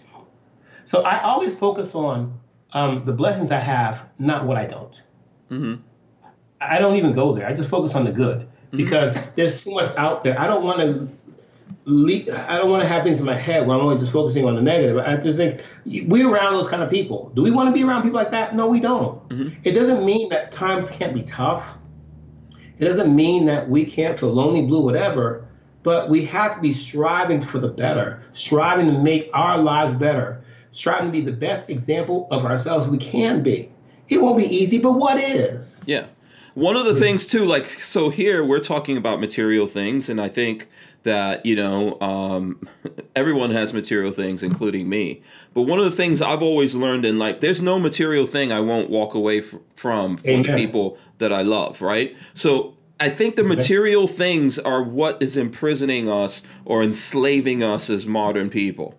So no Oh, I see matter it all the time, and, and I, I see it especially in uh, uh, in the black community often. You know, people want this and that and that and that. They want luxury, this one, that. I think first, you you're not set up for your retirement. You're not set up for whatever. But you want to spend what on a pair of Yeezys? See, like my my my nephew, my my, uh, my my buddy Shahed. Shahed is amazing because Shahed, uh, he's from Pakistan. His father was the famous, uh, the best uh, lawyer in, in in the country at the time while he was alive. But I remember Shahed. Um, he called me once. He called me. He was and Shahed doesn't doesn't show a lot of emotion at all. He called me, and his voice didn't crack, but there was something in it. Well, someone had literally some suicide bombers that blew up his family's house. no. So, and so, real world. I, I, I'm around a lot of people who lived real world lives.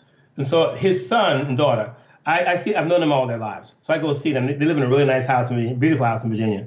And so I remember he he likes Yeezys. He's he's beyond spoiled. Yeah, so I could put on a pair of Yeezys, mm-hmm. ugly shoes, but incredibly comfortable. Right. but you, Yeah, I think uh, yeah, I think Kanye works a lot on it being comfortable. No, but they, they are mm-hmm. extremely good. But the Right. point is that that mm-hmm. becomes the thing. Not getting eh, what people people focus on those things as opposed to um, how can you educate yourself? How can you make the life for you and your family better? And we focus on material things. Now, I do make luxury items. I mean, you know, I make quarter million dollar chairs. I get it. I get it. I get it. Mm-hmm. But you know, I also live within my budget every single day. Actually, I live below my means. I mm-hmm. always have.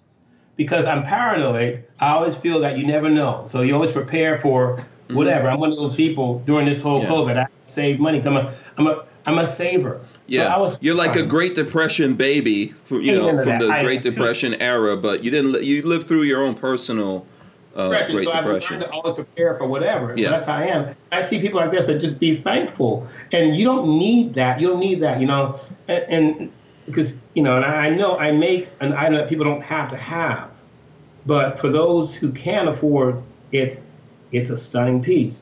Mm-hmm. And uh, and I use the money to make my world better, and hopefully your world better, Mm-hmm. because you never know what person you're going to touch and how they will transform their life, transform the world.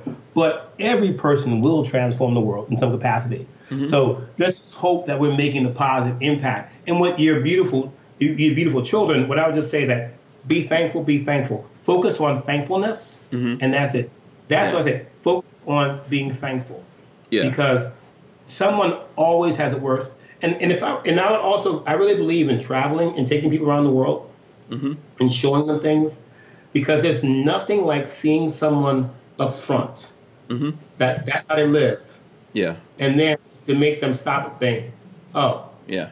and then and so or, or believe that- nothing like showing like i remember you know for example i lived in nigeria at one point in my life Uh, when you go to other places and you see other people who look just like you regardless of you know who you are if you're black you're white there's people in other places around the world who look just like you and have nothing. And that could have been you. Yeah. Easy. it could easily be you again but And- what it but it's all here. Yeah, because I, I, I, remind, I tell people that most, the most of human existence, people had very little, and mm-hmm. people were oppressed. Only for the small period of time it will have. And do you think it? Do you think that what's more likely, it, that we continue the way we are or go back to the way it was. Mm-hmm. If I was a betting man, I'll bet on what was in the past as opposed to what is right now. Yeah. Because the nature of humans has not changed at all. The Mm-hmm. greed, desire, all these things haven't changed at all. And so that's why we need to protect ourselves and be for this X, Y, and Z, because you never know when those times may come again, but they will come again because that's the nature of life. It, we will. So- life will always be ups and downs. Like I, I Oh, guess yeah. I'm just used to that in my life. I mean, my parents, I think, had it pretty good in Guyana, just based on what my, you know, they were both teachers, uh, b- by education and nature. But my dad, you know, worked for the government, built stuff. My mom was a teacher. They were well respected. They had nice things, but they were living in a socialist country, right? And then we went down. We went to live in England. You know, it was like you had nothing. And then we went to live in Nigeria, and then we had a lot of stuff. you know, then we came to live in America and we had nothing. And I think like Lola sometimes, you know, she's like, "Wow, you're pretty fearless." Because I'll do things that Lola's like, "Wait, this is a scary thought." You know, and you're already acting on it. But this is why I do it because I know in my mind I could walk away from those things. So if things if things don't work, if things aren't working out in something that I'm doing, some risk that I took, I'm not going to hold on to like a watch or even a gun or anything material when I'm like, okay, I got bills to pay. That thing has to go. Amen. You But know, and take- and do what needs to be done. That's being a responsible person. I don't- that's not fashionable anymore. That's Mm-hmm. like, okay, someone pay my bills. I literally had something happen recently where someone who I haven't spoken to in a year and a half, a family member, Mm-hmm. they literally, I guess kids call it ghosting me for whatever reason, Mm-hmm. but they, I got a call and I found that it was from some jail, whatever. Mm-hmm. so now you want uncle to go, really? yeah, bail me out.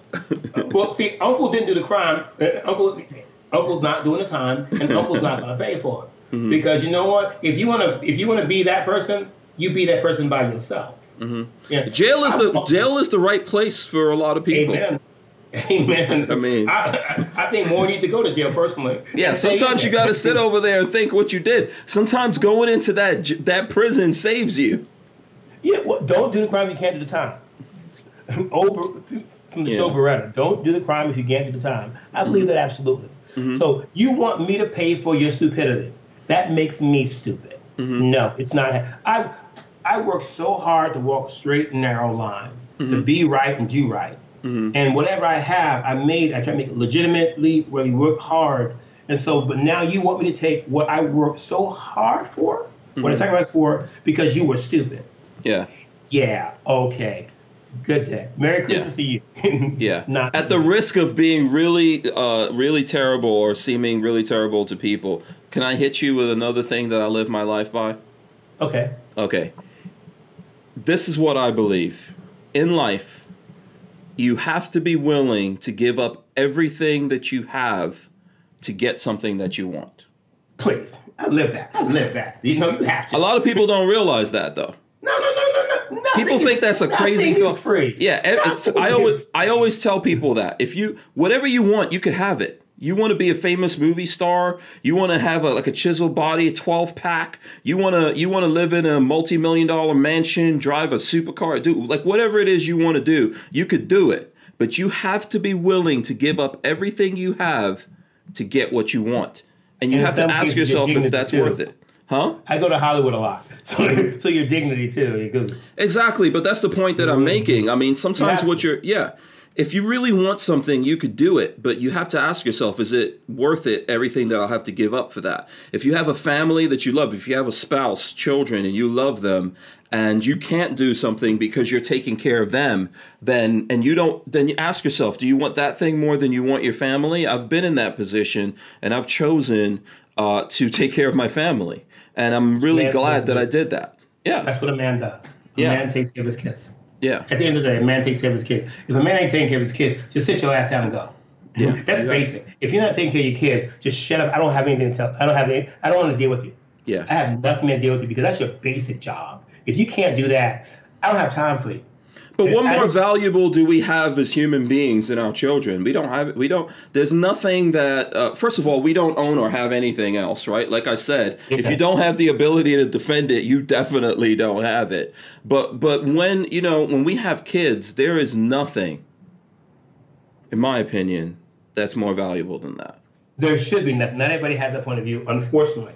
And a lot of people nowadays don't have that point of view, which is sad. You know, and it's uh, I, I call it a very uh, a Western or American point of view because I see. Uh, I mean, when in other parts of the world, it's not the case. I remember I was in Bogota, and I was visiting some people I know down there. I was at this nice hotel, and this one guy, uh, uh, Danny, Big Danny, little Danny, Big Danny, he wasn't working, and I asked little Danny, did he leave? uh, did he find a job? He said, no. He said in Colombia, no man would ever leave a job unless he had another job because he has a family. No matter what, you got to take care of your family. That's non-negotiable. And I love that. I love. Love the idea that the, the the the one thing you have to do is take care of those you love. And if you're not going to take care of those you love, to me, you don't love them. Just just You probably just don't. stop Lo- you probably yourself. don't love yourself. Eh, well, welcome to. I mean, that's that, that's being real. That's being. Yeah. By the way, I, you know, um, this is just this is just a wonderful opportunity to speak with you. I mean, it's like I've known you for a thousand years. Yeah, It- it's, I think just it's so cool. chill. Yeah, Yeah. yeah. I have a question. When you, um, I wanted, um, I, I was, I was going to be doing a, a waterfall trip of all the biggest waterfalls in South America. One's in Guyana. Have you been there?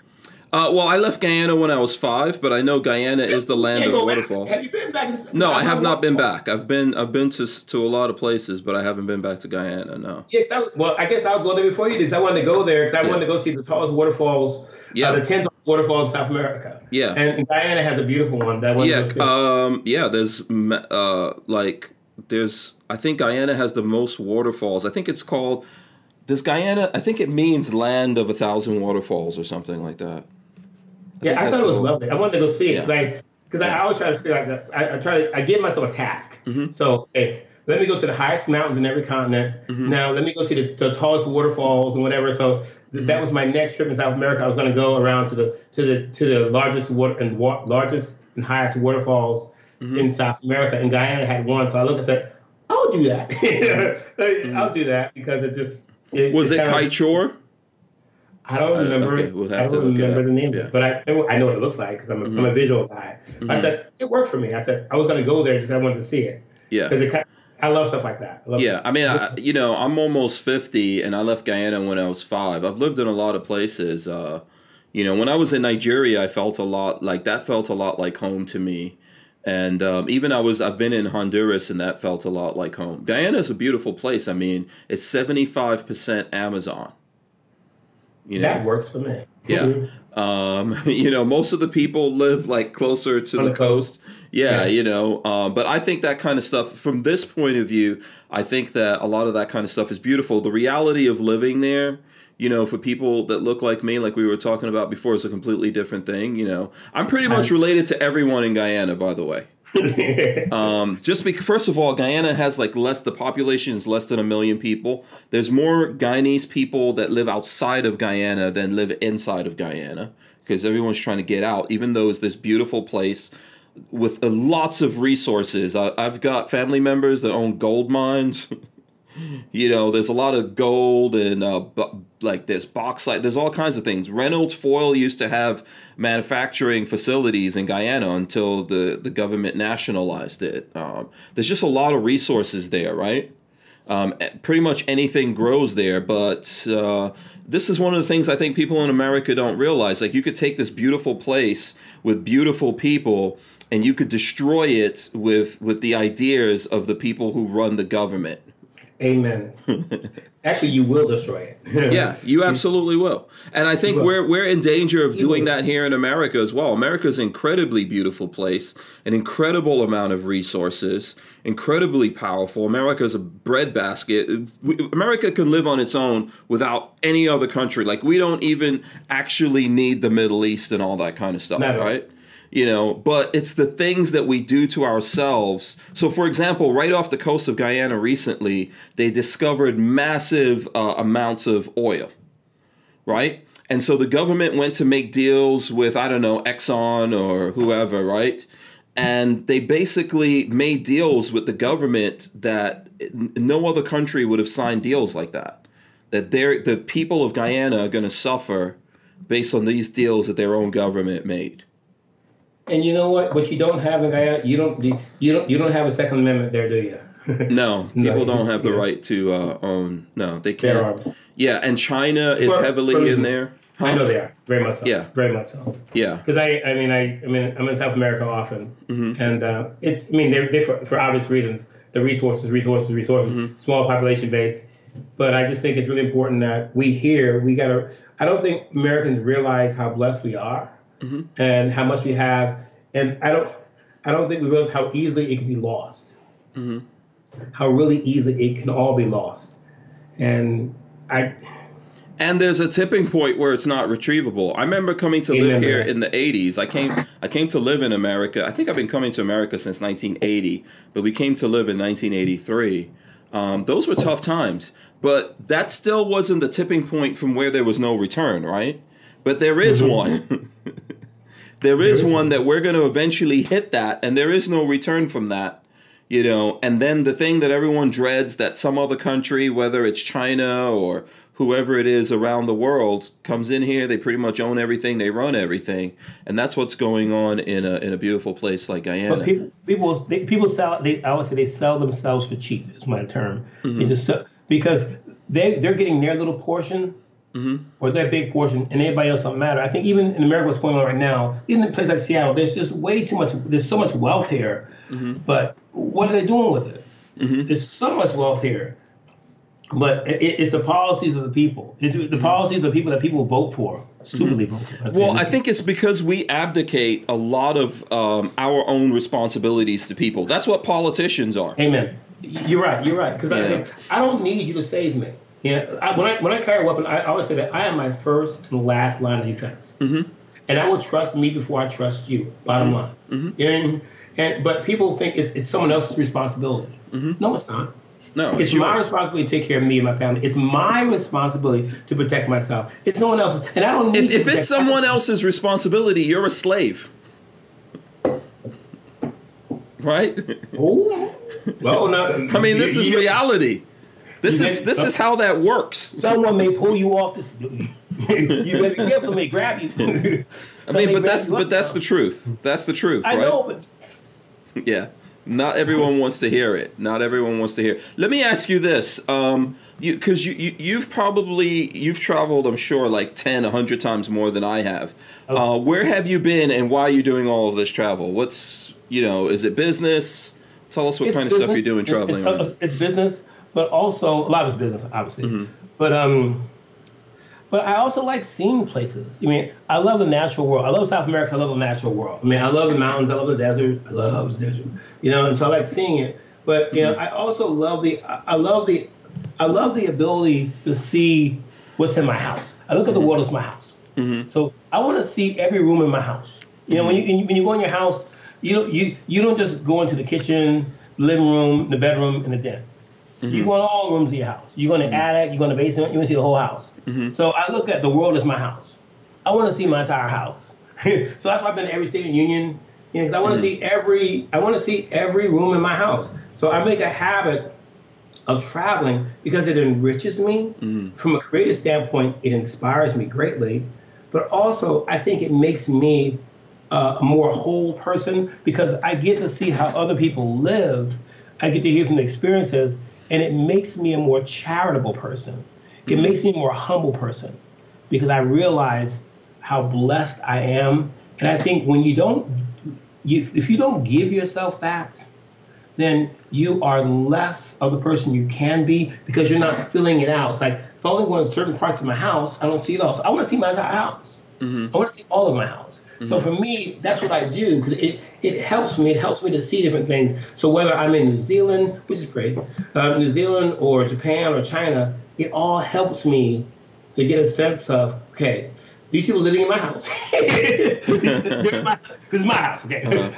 but I get to see people or my neighbors Right. living. The world should belong to all of us, uh, you know, but eh, it doesn't necessarily, right? There's some place. Are there places you don't want to go? I know there's places on the planet I don't want to go to. Even though even some places I really like, but I don't really want to go there anymore because you know rules and the way people do things over there. I feel like yeah, this isn't you know.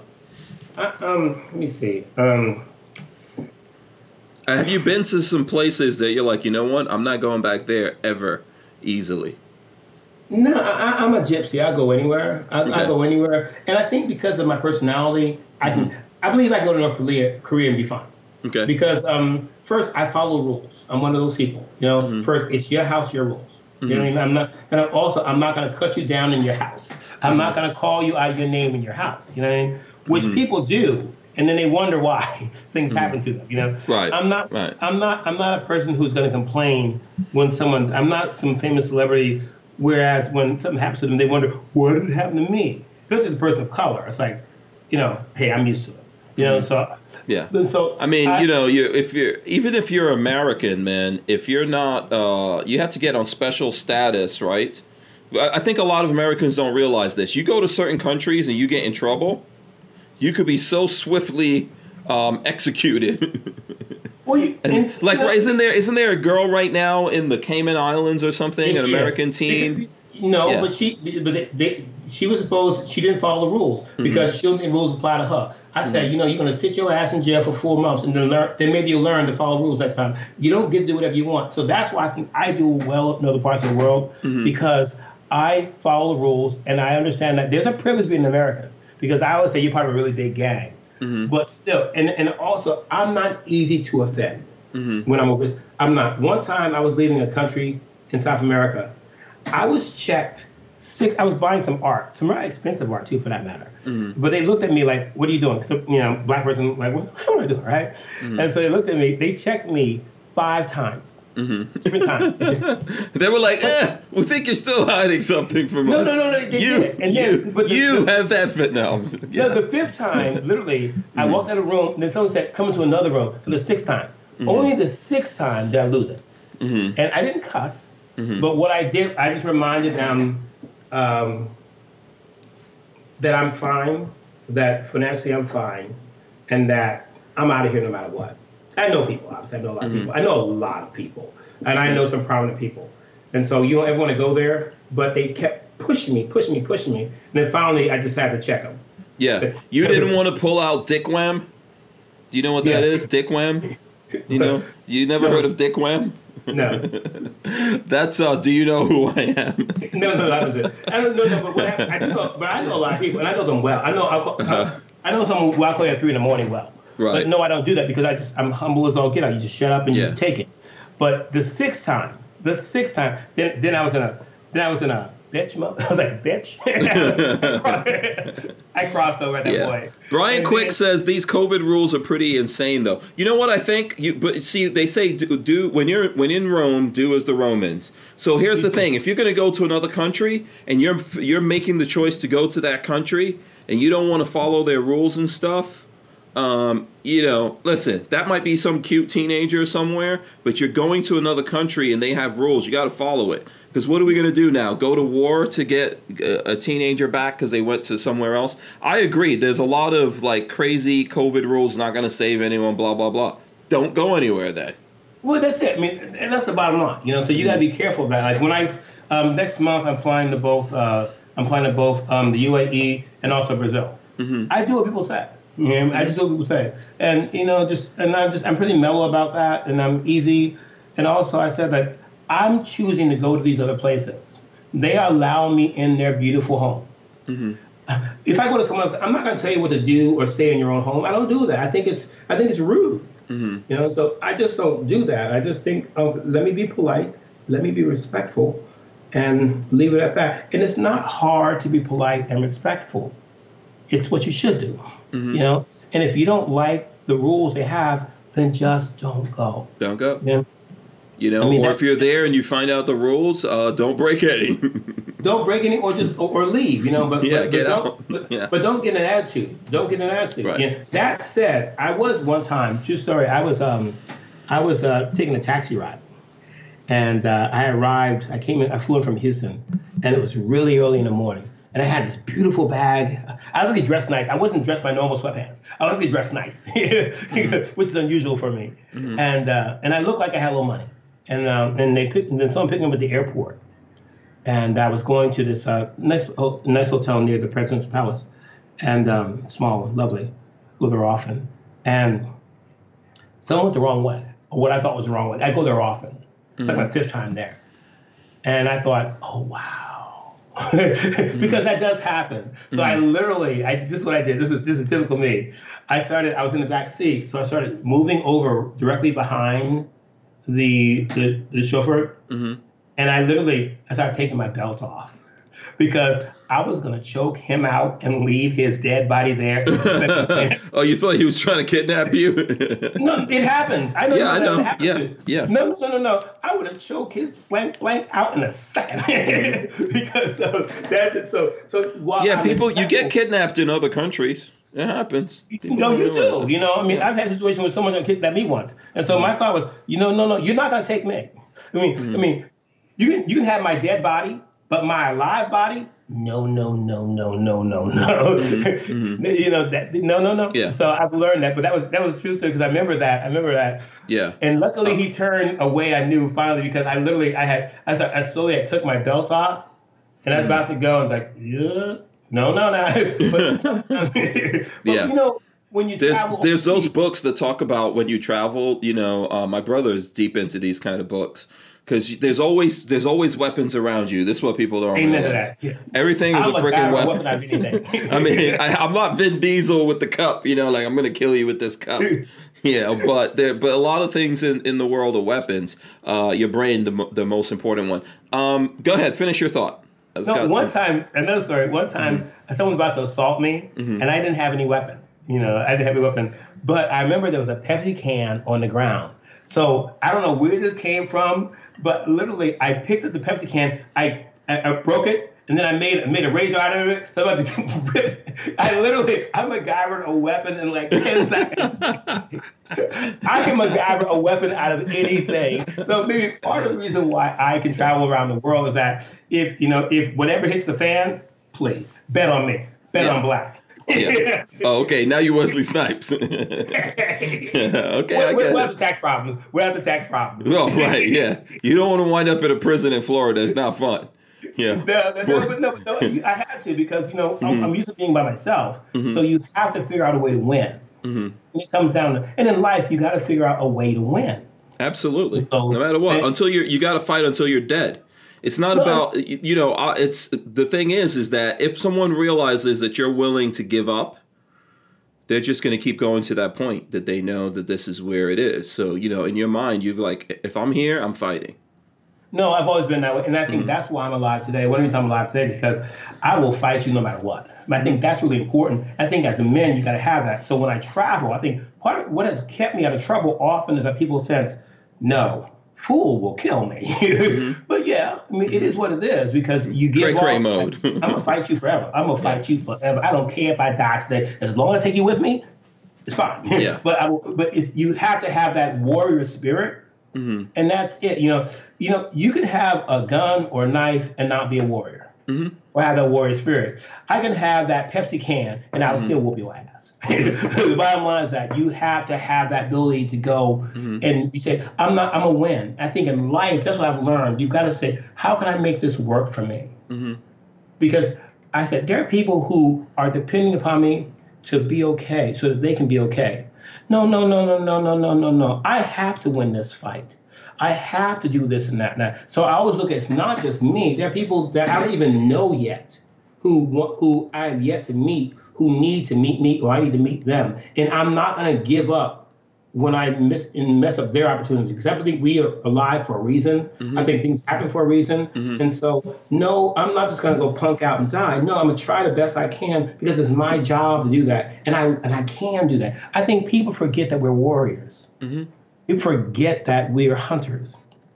That we can be strong as we as we choose to be. We we are beautiful, strong individuals often we teach ourselves or we're taught to be weak, mm-hmm. to be whatever. That doesn't work for me. Mm-hmm. We got to embrace our strength. How can we progress as a people if we as, as, as a nation, if we don't embrace our strengths, stop focusing on what we don't do right, but focus on what we do right, what we can do better at, and how we can help each other.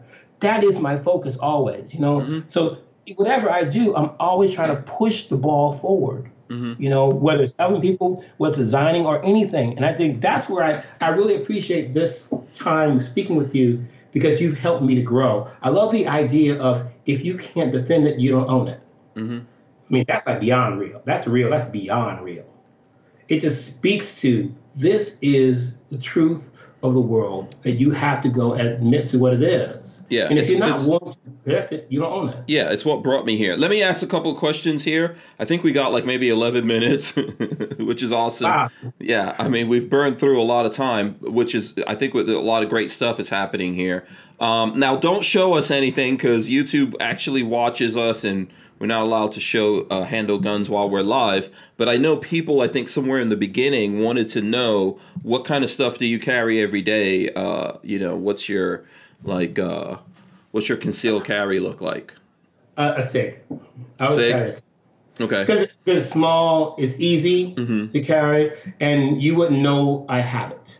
You know, whereas um, my Gigi, he carries uh, he carries uh, a Glock, and it's oh. funny. Gigi was thin, right? Mm-hmm. So I give him. I always want to see him. I fly in. I, he picks me up, the kids, and, at the airport. I give him a hug, right? I didn't know he had a Glock. and he took his shirt off when he went change. He went upstairs and was changing changing the boy's uh, diaper, and then it's like? well, this is the this is the kid you took shooting for the first time, right? Yes. Yeah. yeah now he now he carries a Black wherever. Yeah. Right? There's an angel out there that got its wings because you you brought another gun guy into the world. yeah, yeah. but, but no, I just like yeah. whatnot because um.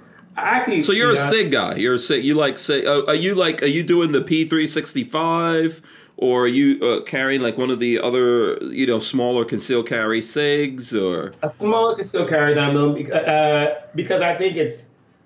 Um, no, don't show. Don't yeah, don't show us like I said. But, you know, yeah. in my world, in my world, the gun is never far from me. In my mm-hmm. world, it's never mm-hmm. far from me. I'm like, oh, it's right there. But mm-hmm. but no, I do because to me, it's it makes it a. You don't know I have it. Mm-hmm. And I like. Uh, I mean, a concealed weapon should be concealed. Mm-hmm. No one should ever know you have it. Mm-hmm. And so, when, and I really a proponent of that. I don't want anyone to ever know mm-hmm. I have. So if I'm in a 7-Eleven and someone comes in there, whatever, I am, you know, unless you come at me, I, I know nothing. Mm-hmm. But I carry it because you, you, just never know. I mean, I live in a beautiful neighborhood in all mm-hmm.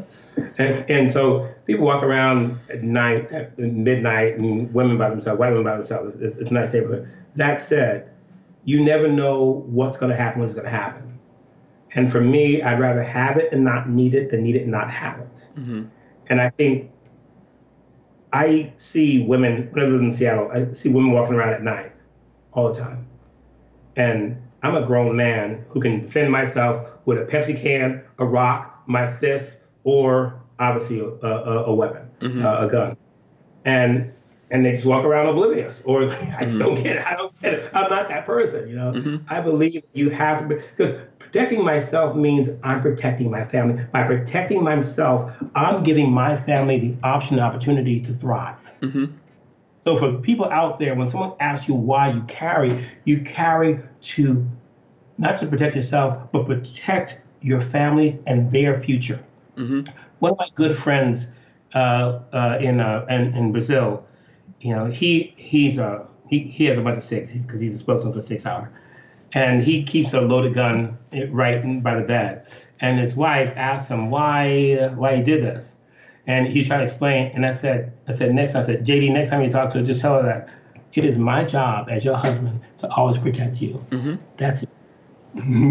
so that's why, because my job, I love you, I cherish you, but my job is always to protect my baby. Mm-hmm. And so I said, they told that because he said he got it. Just lyrics, lyrics. That's a, like I like that one. It's a combo. Like it's true, but at the same time, it's lyrics. You know what I mean by that? That's yeah, how you know. Yeah. It's important. And I just yeah. think it's like you're dropping some R and B. Oh, I don't know about that. Yeah. Well, you know, uh, yeah, I think uh, I think that's part of the thing. Let me get this in here. John Crump, uh, he he's um he's out of the chat. He's leaving. He's got to go. He uh he says, "Good night, guys. Great job, you two." big shout out to John Crump. That's how I got to meet Czar here. So um, I don't know if you could see the chat or not. No, I can't. Something's Oh, going okay. on here. My Oh. computer's getting crazy. Okay, all right. So that's why I got that one out for you. Uh, short stack shooter said Sig. Yes, there you go. Awesome. Let me get this question in because someone asked this a little while ago. John Parsons would, says, "I would love to see his studio slash shop." Do you have that online anywhere that we could check that out? Uh, No, I can put some pictures on it, but um, Yeah. I can put some pictures on it, but I just usually don't. I'm a, yeah, it's a nice, it's cool shop and all. it's really cool because it's in the old, uh, really old hundred year old buildings. So Okay. it's um, yeah, maybe I'll, maybe I'll post some of those. It's always interesting to see the workshop of an artist. Now, are you a classically trained artist? Did you did you go to college, get degrees in art and stuff like that, or I know you I sort taught of myself. Okay. I taught myself, and what I did is I I, I found people who were the best at what they did, Mm-hmm. and then basically I became their apprentice. hmm the, the I always what I've learned is that find out someone who's the best at something, and then go and and befriend them and learn from them. I I just suck up all the knowledge I can from everybody I can, and that's one thing I'm really good at. You just I'll ask anybody for help, and then I'll go and uh, and I'll go and watch them like a hawk and find a way they do something, and then try to find a way to do it better. hmm That's Okay. really what I believe. You, you find a way. Just so you can you can always find a way. You just gotta you know you gotta find people who who understand you, who accept you, and you just keep you, you just ask questions. I think people forget that most people who are really skilled, are really highly skilled, they want to share their knowledge with people. Mhm. They do, Mhm. and and people are afraid to ask. So I no, no. So bring someone a pie, buy them a beer, whatever. But then just go say, how may I help you? You know, how can I help you? How can I? Or I would say, how can I be you? How can I become you? That's a line I used once with someone. hmm And so, and it developed a relationship because I said, you have a basis of knowledge that I don't have. Mhm. And I really want to go and learn from you. And they were honored because I meant it as an, uh, I, I meant it in a way because I really, I, I, I appreciate, I valued them. It feeds our soul as human beings to share, and I think everyone wants to share. When we leave the world, it's not just we, we make things in the world, right? We we create We things. I think I do. I think you do. I think lots of people do. And those things may live for a long time, but what really lives forever is when you share what you do. Amen to that. That's You right. know. I'm gonna share your Instagram with folks, and I'm gonna uh, put it in here. So uh, it's website as well, peacetime, peacetime, peacetime 38. Yeah, I am gonna, uh, I'm, I am gonna share the website as well with folks.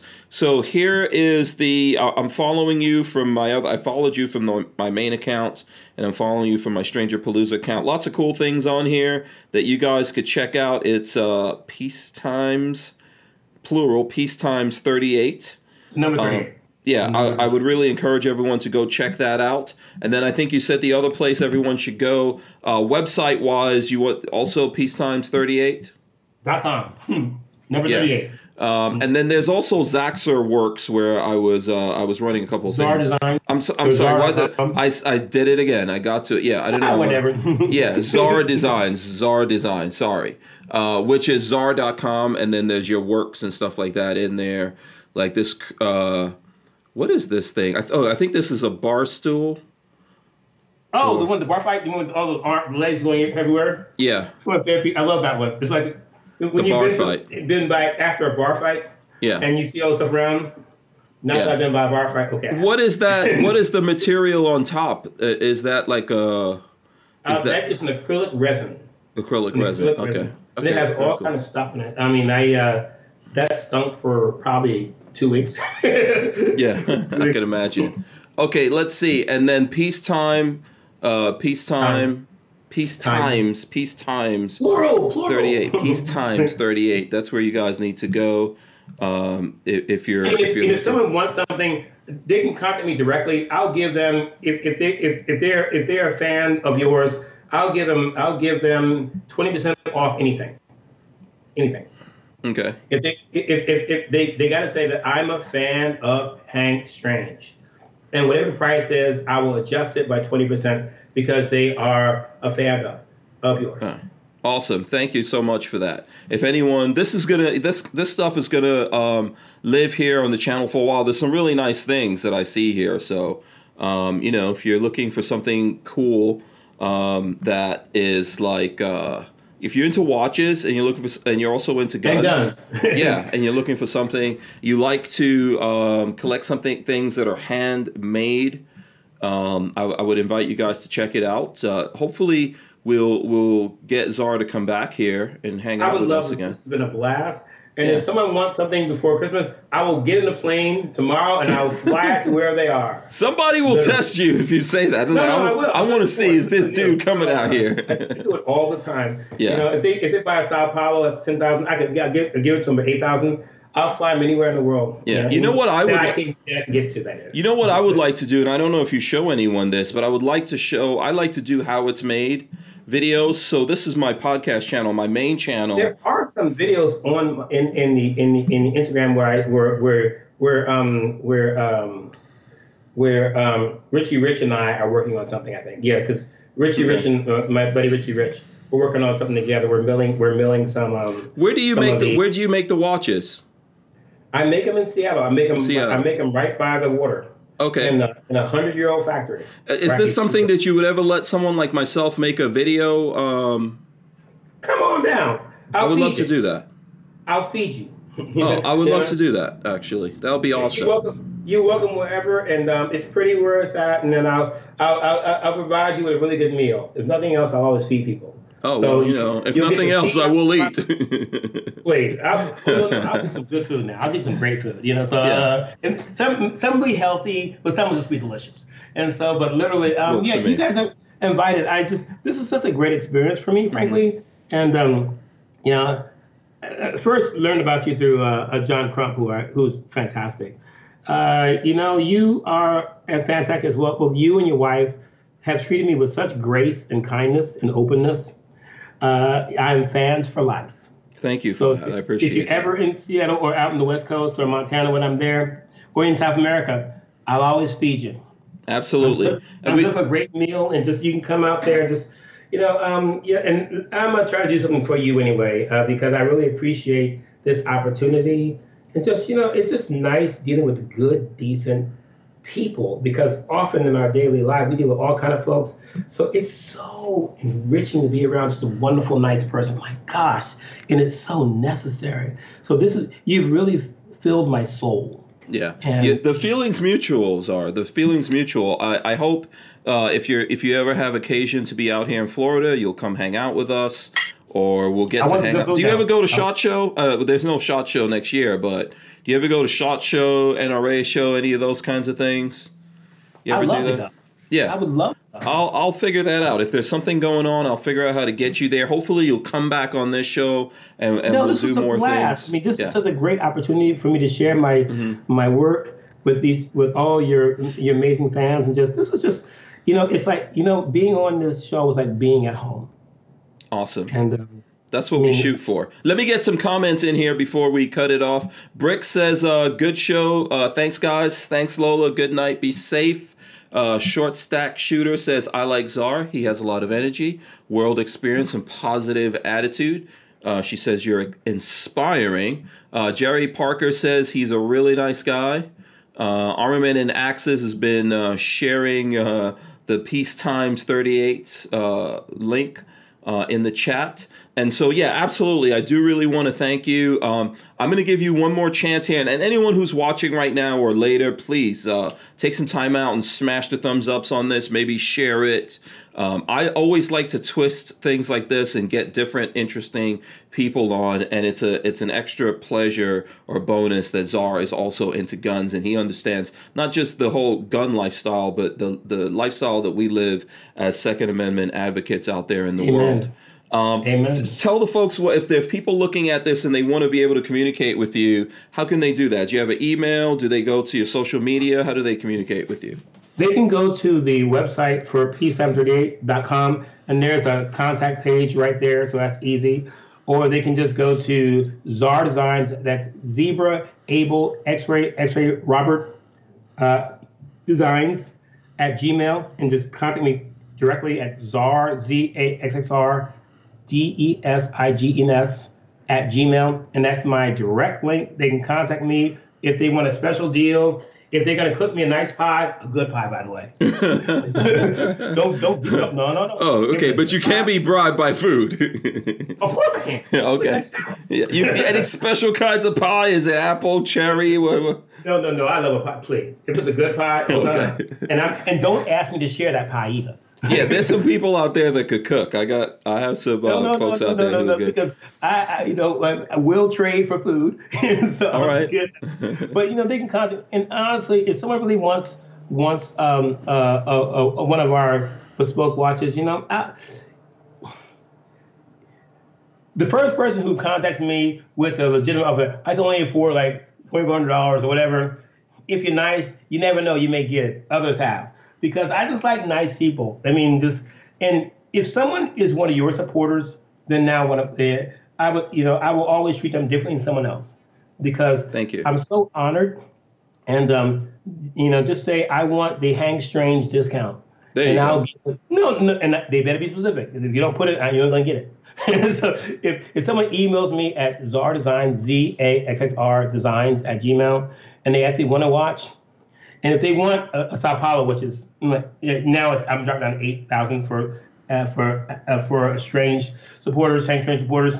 I will literally book a flight to anywhere in the country that I don't have to do the COVID restrictions. I, I'm not going to follow COVID restrictions anyway. Let's keep it real. I'm going to get off the airplane. I'm going to get, you know, rent a car. I'm going to drive up to your house and then I'm going to leave. Except I'm going to say, are you going to bring me some food? and then, mm-hmm. then I'm going to leave. But I will get it to you. I think it's kind of fun to have someone, I love to have someone in, in somewhere in the middle of nowhere saying, okay, yeah. Get, get it to me, and I and I'll be like, yeah, I'll get it there. Yeah. Yeah, make it happen. I know people. I know people, so I can Yeah. get there. I'm gonna uh, before I so uh, stay right there. I'm gonna give one last comment. Uh, actually, maybe two. Michael Avon says it's nice to see something good coming out of Seattle, and uh, shout out to Check Your Six says we need more people like this guy in the world. Uh, it's, it's so awesome. Stay right there, Czar. I'm gonna run the end of the show in here, and then I'm gonna come right back and give you the last word. All right, guys. Thanks so much for watching us here. Make sure you guys smash the thumbs ups, ring the bell so you can be notified, leave your comments. Uh, we really appreciate you guys watching. Make sure you go to hankstrange.com. We're going to rip the audio out of this and put it up on iTunes and all the other places that you listen to your audio podcasts. Um, uh, Zara Llewellyn, did I get it right there? Yes, you did. Absolutely. Uh, what's the last words that you would like to leave these folks with before we get out of here tonight? Uh, just be good to each other. Amen. We need just, just be good to each other, and and never forget how blessed you are. Amen. Amen. Thanks so much. Stay right there. Uh, we're out of here, guys. I'm going to see you tomorrow. We're only doing Monday, Tuesday, which is today, and tomorrow on the show, and then we're going for our Christmas break. So, on behalf of myself and, and Czar, I'd like to say to all you guys and you, Czar, Merry Christmas, Happy New Year's. you know, we'll be Feliz back tomorrow. Navidad, Feliz Natal. Yeah. Yeah, stay right there, Czar. We're out of here. Peace. okay.